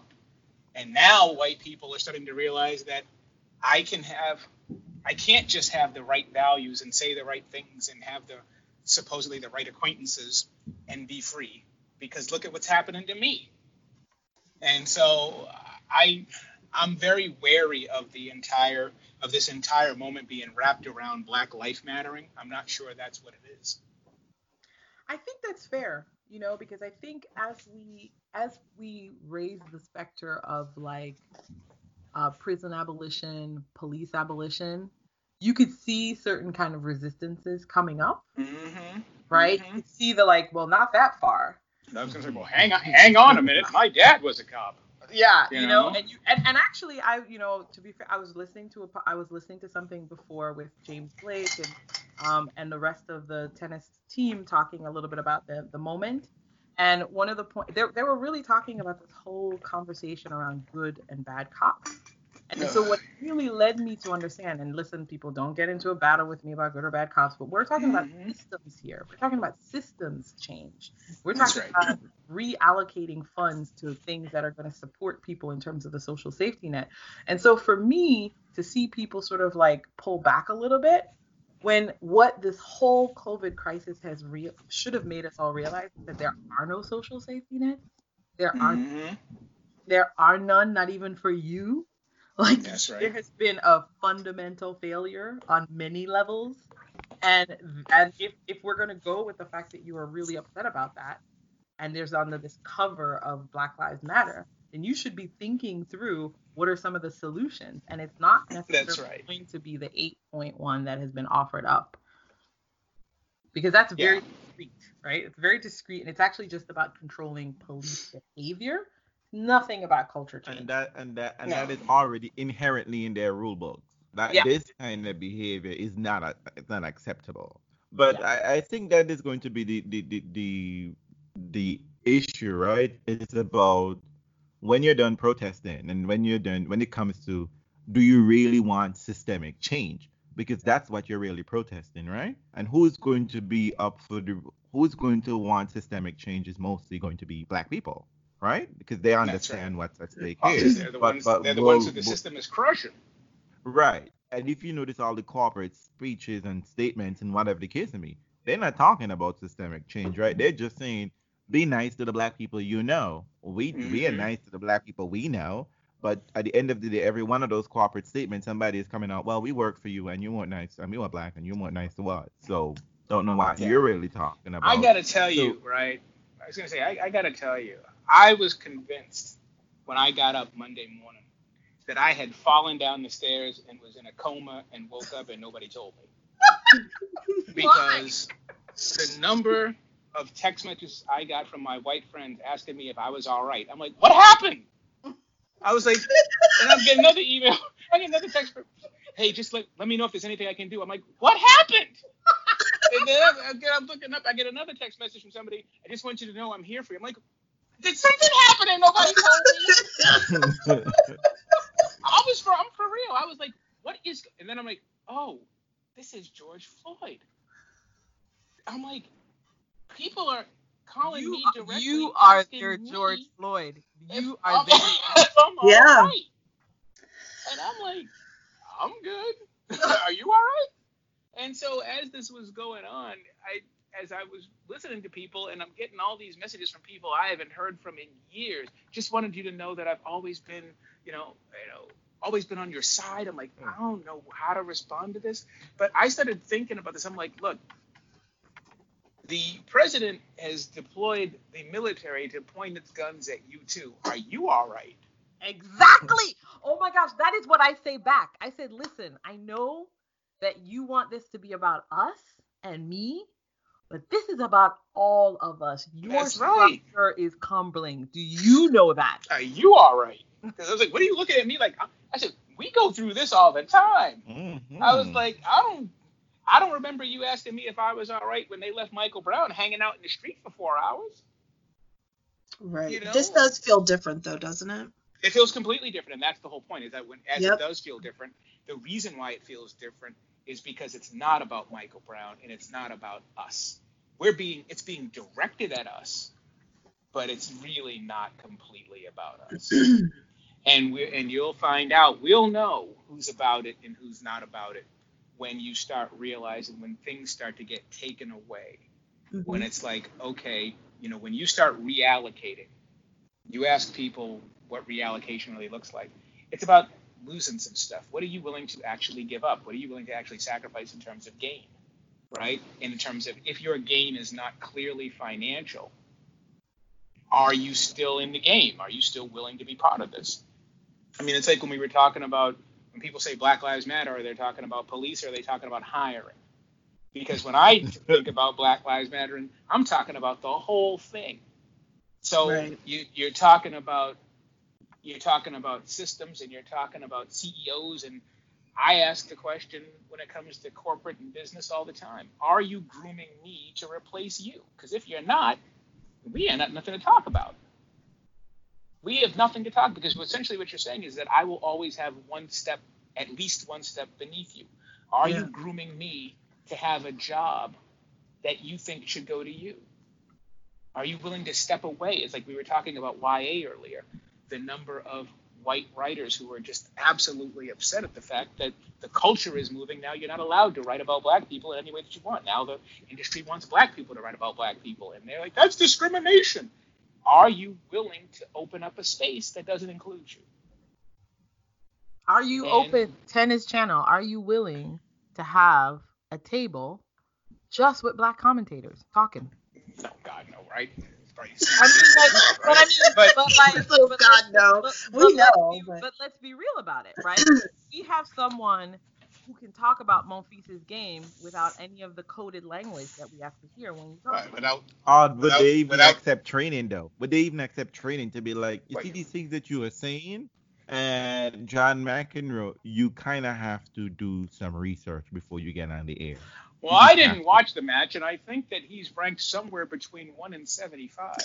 You know, I mean, and I like. I actually think that John, in some level, I think that John, at some level, serves a great purpose. In that, Mm-mm. the purpose that he served was that he was a celebrity, he's a star, he brings eyeballs to the sport.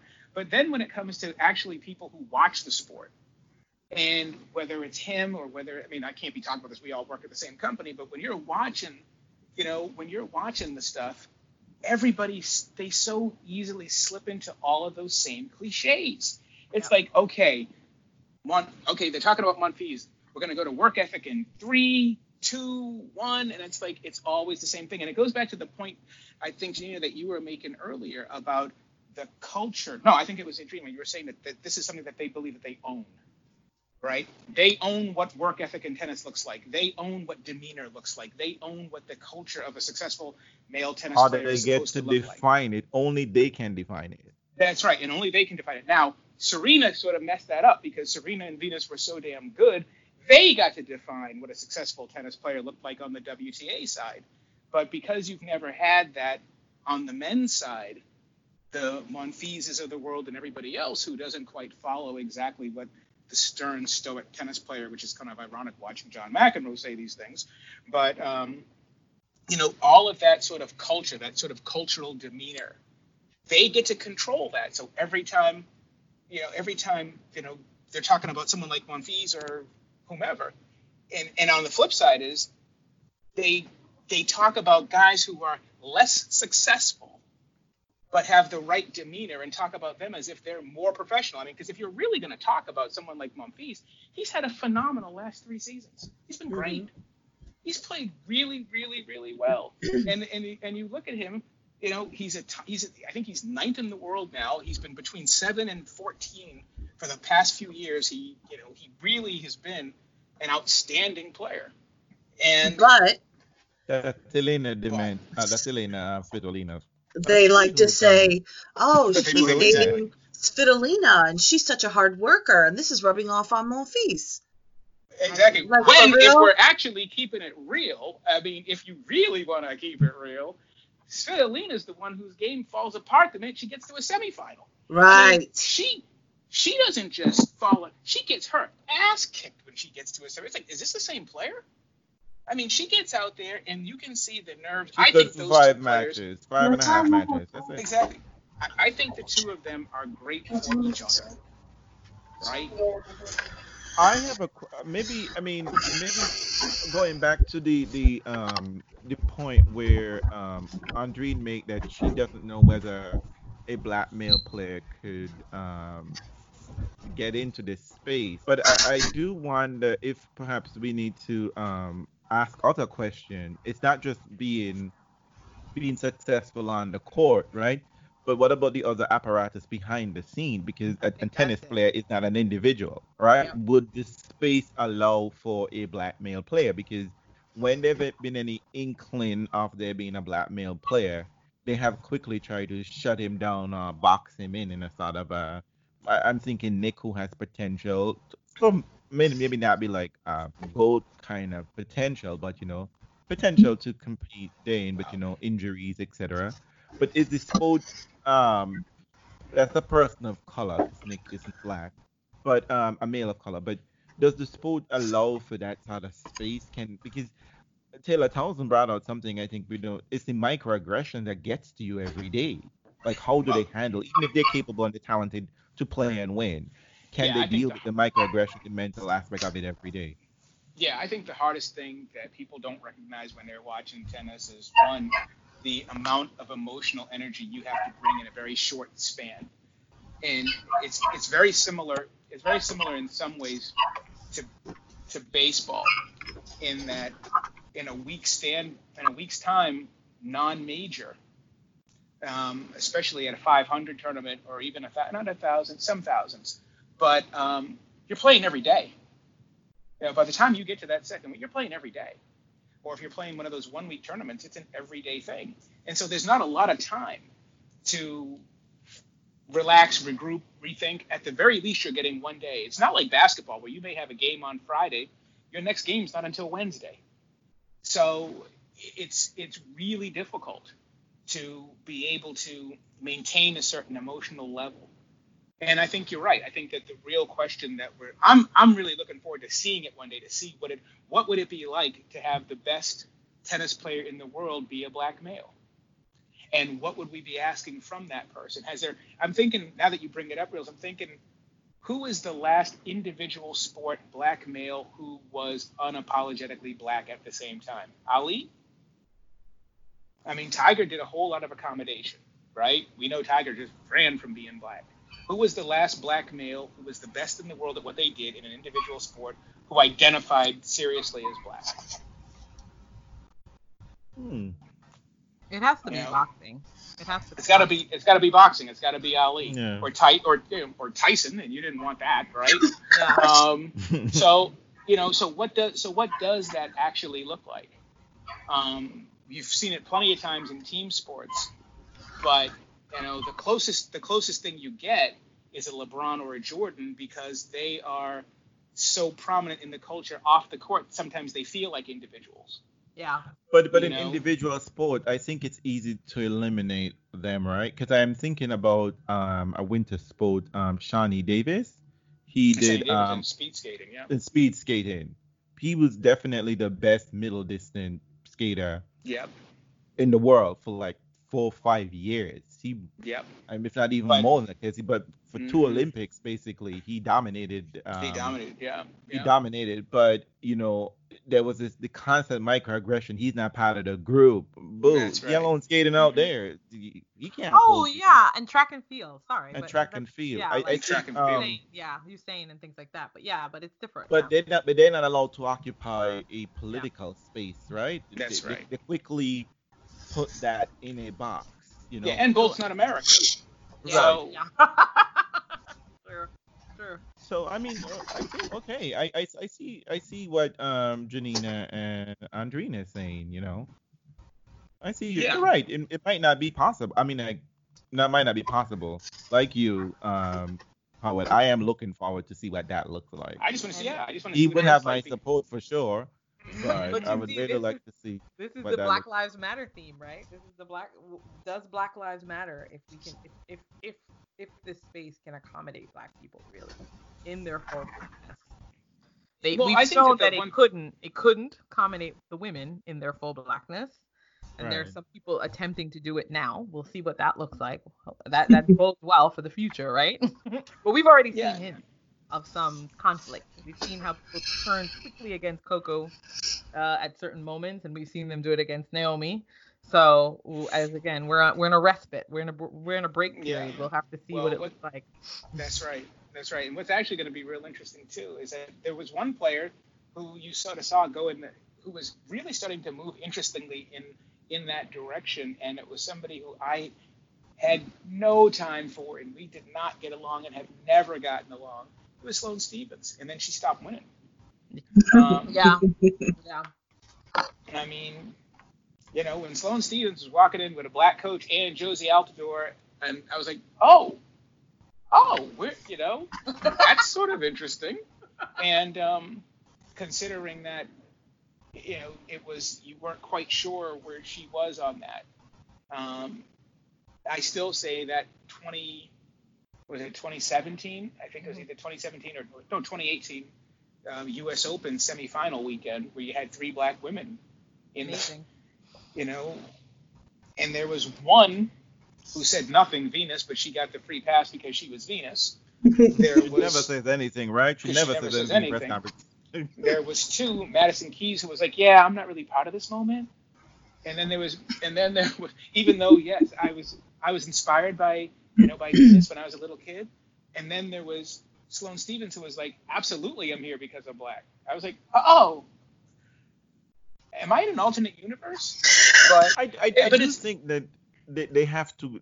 I think for some athletes and athletes of color, particularly when you're in a white space, just in general, I always think, you know, like even though, you know, you might not want to acknowledge your blackness or your heritage, etc., someone will remind you. You will- right. you always you will be reminded.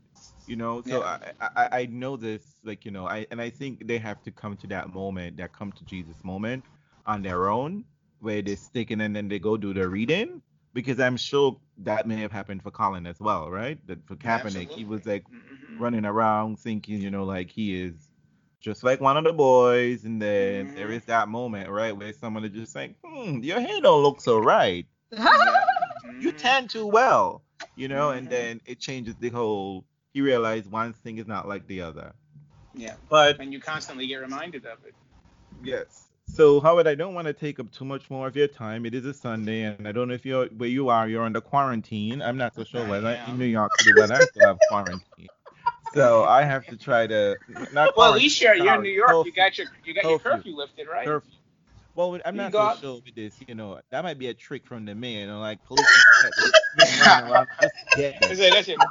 Hey, exactly. Let's set a trap so we can watch them get their asses kicked again. Exactly. We're gonna attempt the purge out here. You know those movies make a big hit, you know, and I always think Oh God! Oh God! It's just like someone is putting these movies out because they believe and they want this thing to happen. So the purge, I don't want, I don't want to be part of the purge. I want to live, you know, just to see Wanna Naomi grab some old um, wigs out here. Um, but you know, so thank you very much for coming on. I think No, it's my pleasure. This has been great. yes, fun. this is gonna Um, be. Howard, uh, anything else Yeah. coming up from you, for you? Um, any books? Well- Anything that we should... I. Uh, let's see. What am I doing? Um, But you're under quarantine, so you should be writing. I'm just saying. You I, should- right, exactly. I, I tell people all the time. I'm like, you know what? I'm like, I gotta tell you, my life hasn't really changed that much outside of outside of like not going outside that much and not getting on an airplane. I'm like, I'm sitting in the same spot I usually sit in. Okay, I haven't. I've gotten gas once since February. That's Once.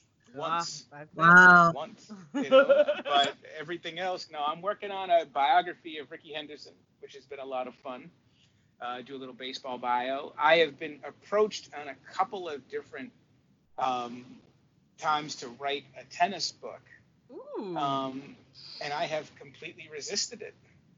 Now, Do you want us to ask our audience to give you some suggestions of a book they'd what like? would you exactly if there was a tennis book out there? What did you want to read? I would love that because You know, I I- have I- one. It Real is. life Do you one. think? Do you think? Um. Do you think? How do you think tennis would have changed had the Black Tennis Player Association Mhm. maintained itself? That tennis wasn't integrated. Though people don't want to think it, it became integrated. That tennis integrated as did baseball. The- Yep. What would have been the face of tennis if if tennis players if we kept the Black uh, tennis circuit continued? I talked to Art about this, and Art was telling me, Art was like, you know, he's like, you know why it is, because I love Art. You get a you get a black man in his 70s, he has opinions, and um, you know, he was he was like, well, you know why we have open tennis, right? I'm like, why? He's like, because man, these whiteys didn't want us in their private clubs. Why you think we Ah. got big stadiums now? He's like, the whole thing was going to get integrated to the point where, you know, the last thing they wanted was for tennis to become a mainstream sport. And if tennis became that much of a mainstream sport, then you had to get into their clubs. And that's why you start building these big old multi-purpose stadiums and stuff, or tennis stadiums, so you could maintain the country club private nature of the game while still making money. I'm like, damn, Art. That's smart. That's smart though, because I Mm, think that that was the tension in golf, wasn't it?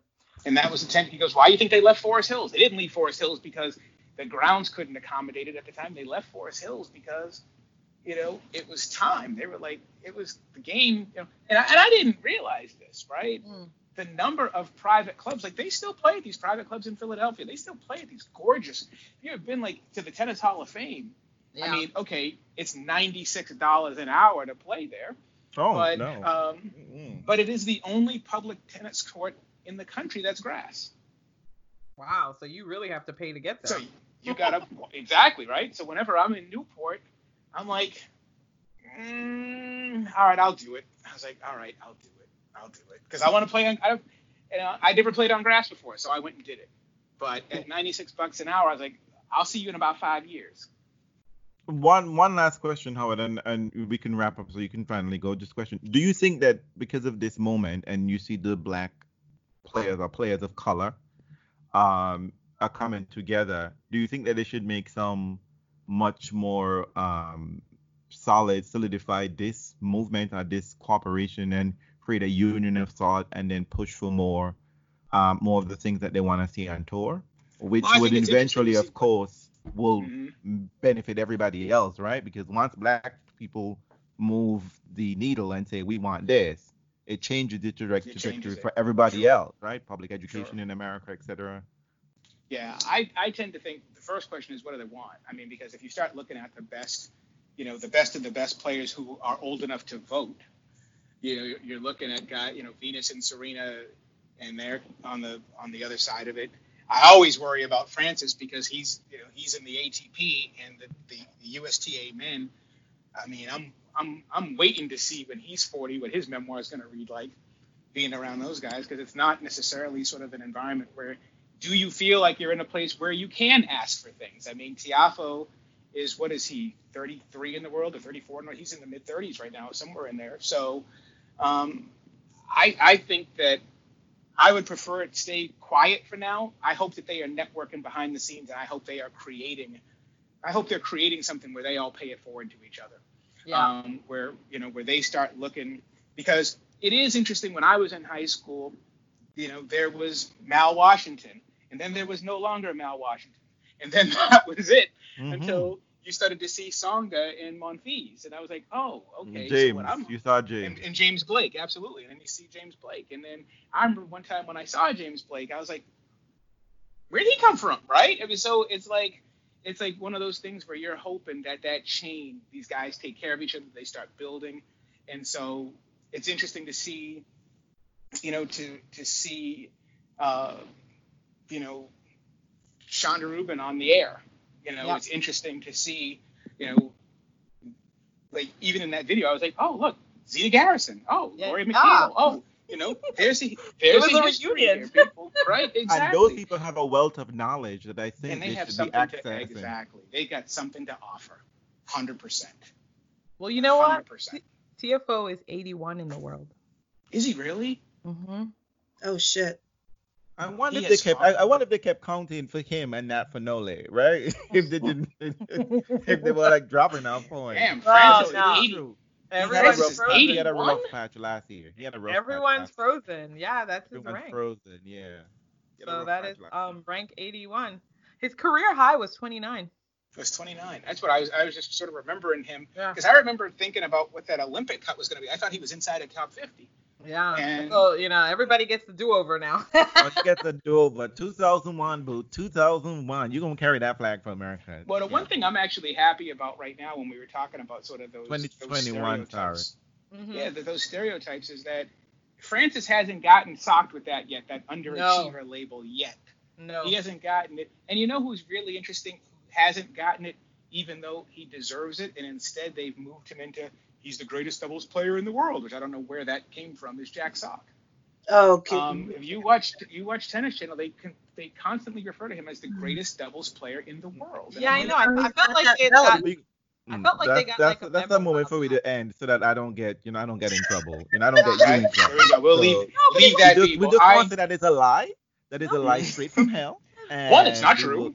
Will- No, it's not true, but it's also really weird because there was a certain period in time when that was almost like a script. I was like, where did this come It's from? like, I'm like, who put that in there? I'm like, and I, to the point where, to the point where when I was watching Laver Cup once, I had to go look and look at the doubles rankings. I'm like, did I miss something? Because I You're mean, the greatest because the the truth of the matter, because how are you gonna how are you gonna really what else? Because I think it because Jack Sock has fallen off so low that Vasek Pospisil is winning singles matches, mm-hmm. and Jack, Jack, Sock Sock is, Jack can't Sock even is do that. ranked 389 Exactly. singles, right? In singles so and you- 126 in doubles. So I'm not sure how he's the best double player in the world. But you have But- to say something, you know, you have to say something in order to pull him into the conversation, right? Because he Well, shouldn't because be anywhere not- near tennis court. He's not even in the shape. You could just say they're just. You could just say they're American players. I don't need to. I don't need you to s- blow smoke up my bum. You know what I mean? You could just say American tennis players. You don't have to create Yeah, a whole narrative. Because Exactly. because you know they bypass a whole bunch of people, right? Scoville Jenkins, uh, they Mhm. the other players, I'm sure who are players of color, not necessarily from black players who probably should have been there. Mackenzie, uh, Malcolm, Mhm. is it Malcolm? Mackenzie should be there. Um, I mean, how are you going to call him the best doubles player in the world when Roger Federer and Rafael Nadal are actually playing tennis? If they played doubles, they'd be the best doubles players in the world because they're both excellent doubles players. Both of them are phenomenal doubles players. Yeah, Well, weird, but you gotta. see- And did the search Bryan brothers really retire already? I thought they were still playing. Right. But, it's, you know. It is interesting, right? Uh, Like it, it is. It's just. But once again, I mean, that's the that's the thing. I think the. I'm looking forward to a couple of things, and then I will let you all go. I'm looking forward to just seeing if you do get that ATP WTA sort of merger, which is what it should be, um, and that they actually do try to defend each other and sort of recognize. I mean, I think that the the when I covered whatever Wimbledon I was at, I can't remember which year it was, but you could really see the fractures in there when Gilles Simon did his thing and he was carrying water for all the men about how much deep down they really don't even want the women there. I'm hoping that this shutdown sort of reminds them that your sport is the only sport in the world really where you can actually achieve something in terms of gender that the other sports can't do. Right? I mean, you actually have something here. Like when I go to a major, I'm going to see everybody Yep. and you've got something here that nobody else has. Don't mess it up. It's something really valuable. Well, That's a good point. I think it's a very good point, and I think it's a great way to end. I, I believe in those possibilities. I love the joint tournament. I love going to a tournament and being able to like, oh, I want to see women do this. Okay, let me go see the Mhm. men's match. Let me go. You know, I like to see that. That's a nice um, it's a nice gift. Not to say that I don't. I mean, I, I follow the ATP and I enjoy that as well. I enjoy either of them, but it is nice Yep. you can play, pay your money, and go and get a smorgasbord.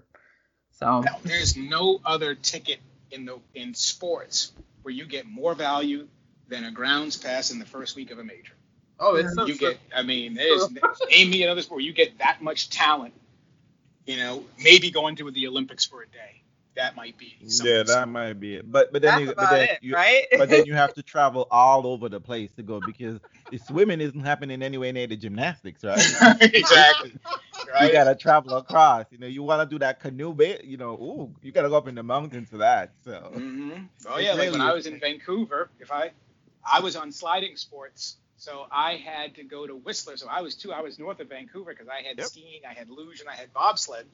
And then when I wanted to come in to go do speed skating and stuff, where I saw Shani Davis, uh, you had to come into Vancouver. So that was two and a half hours. So you had to do that on, on different days. You couldn't do it in the same day. yeah, Never mind being on the same grounds.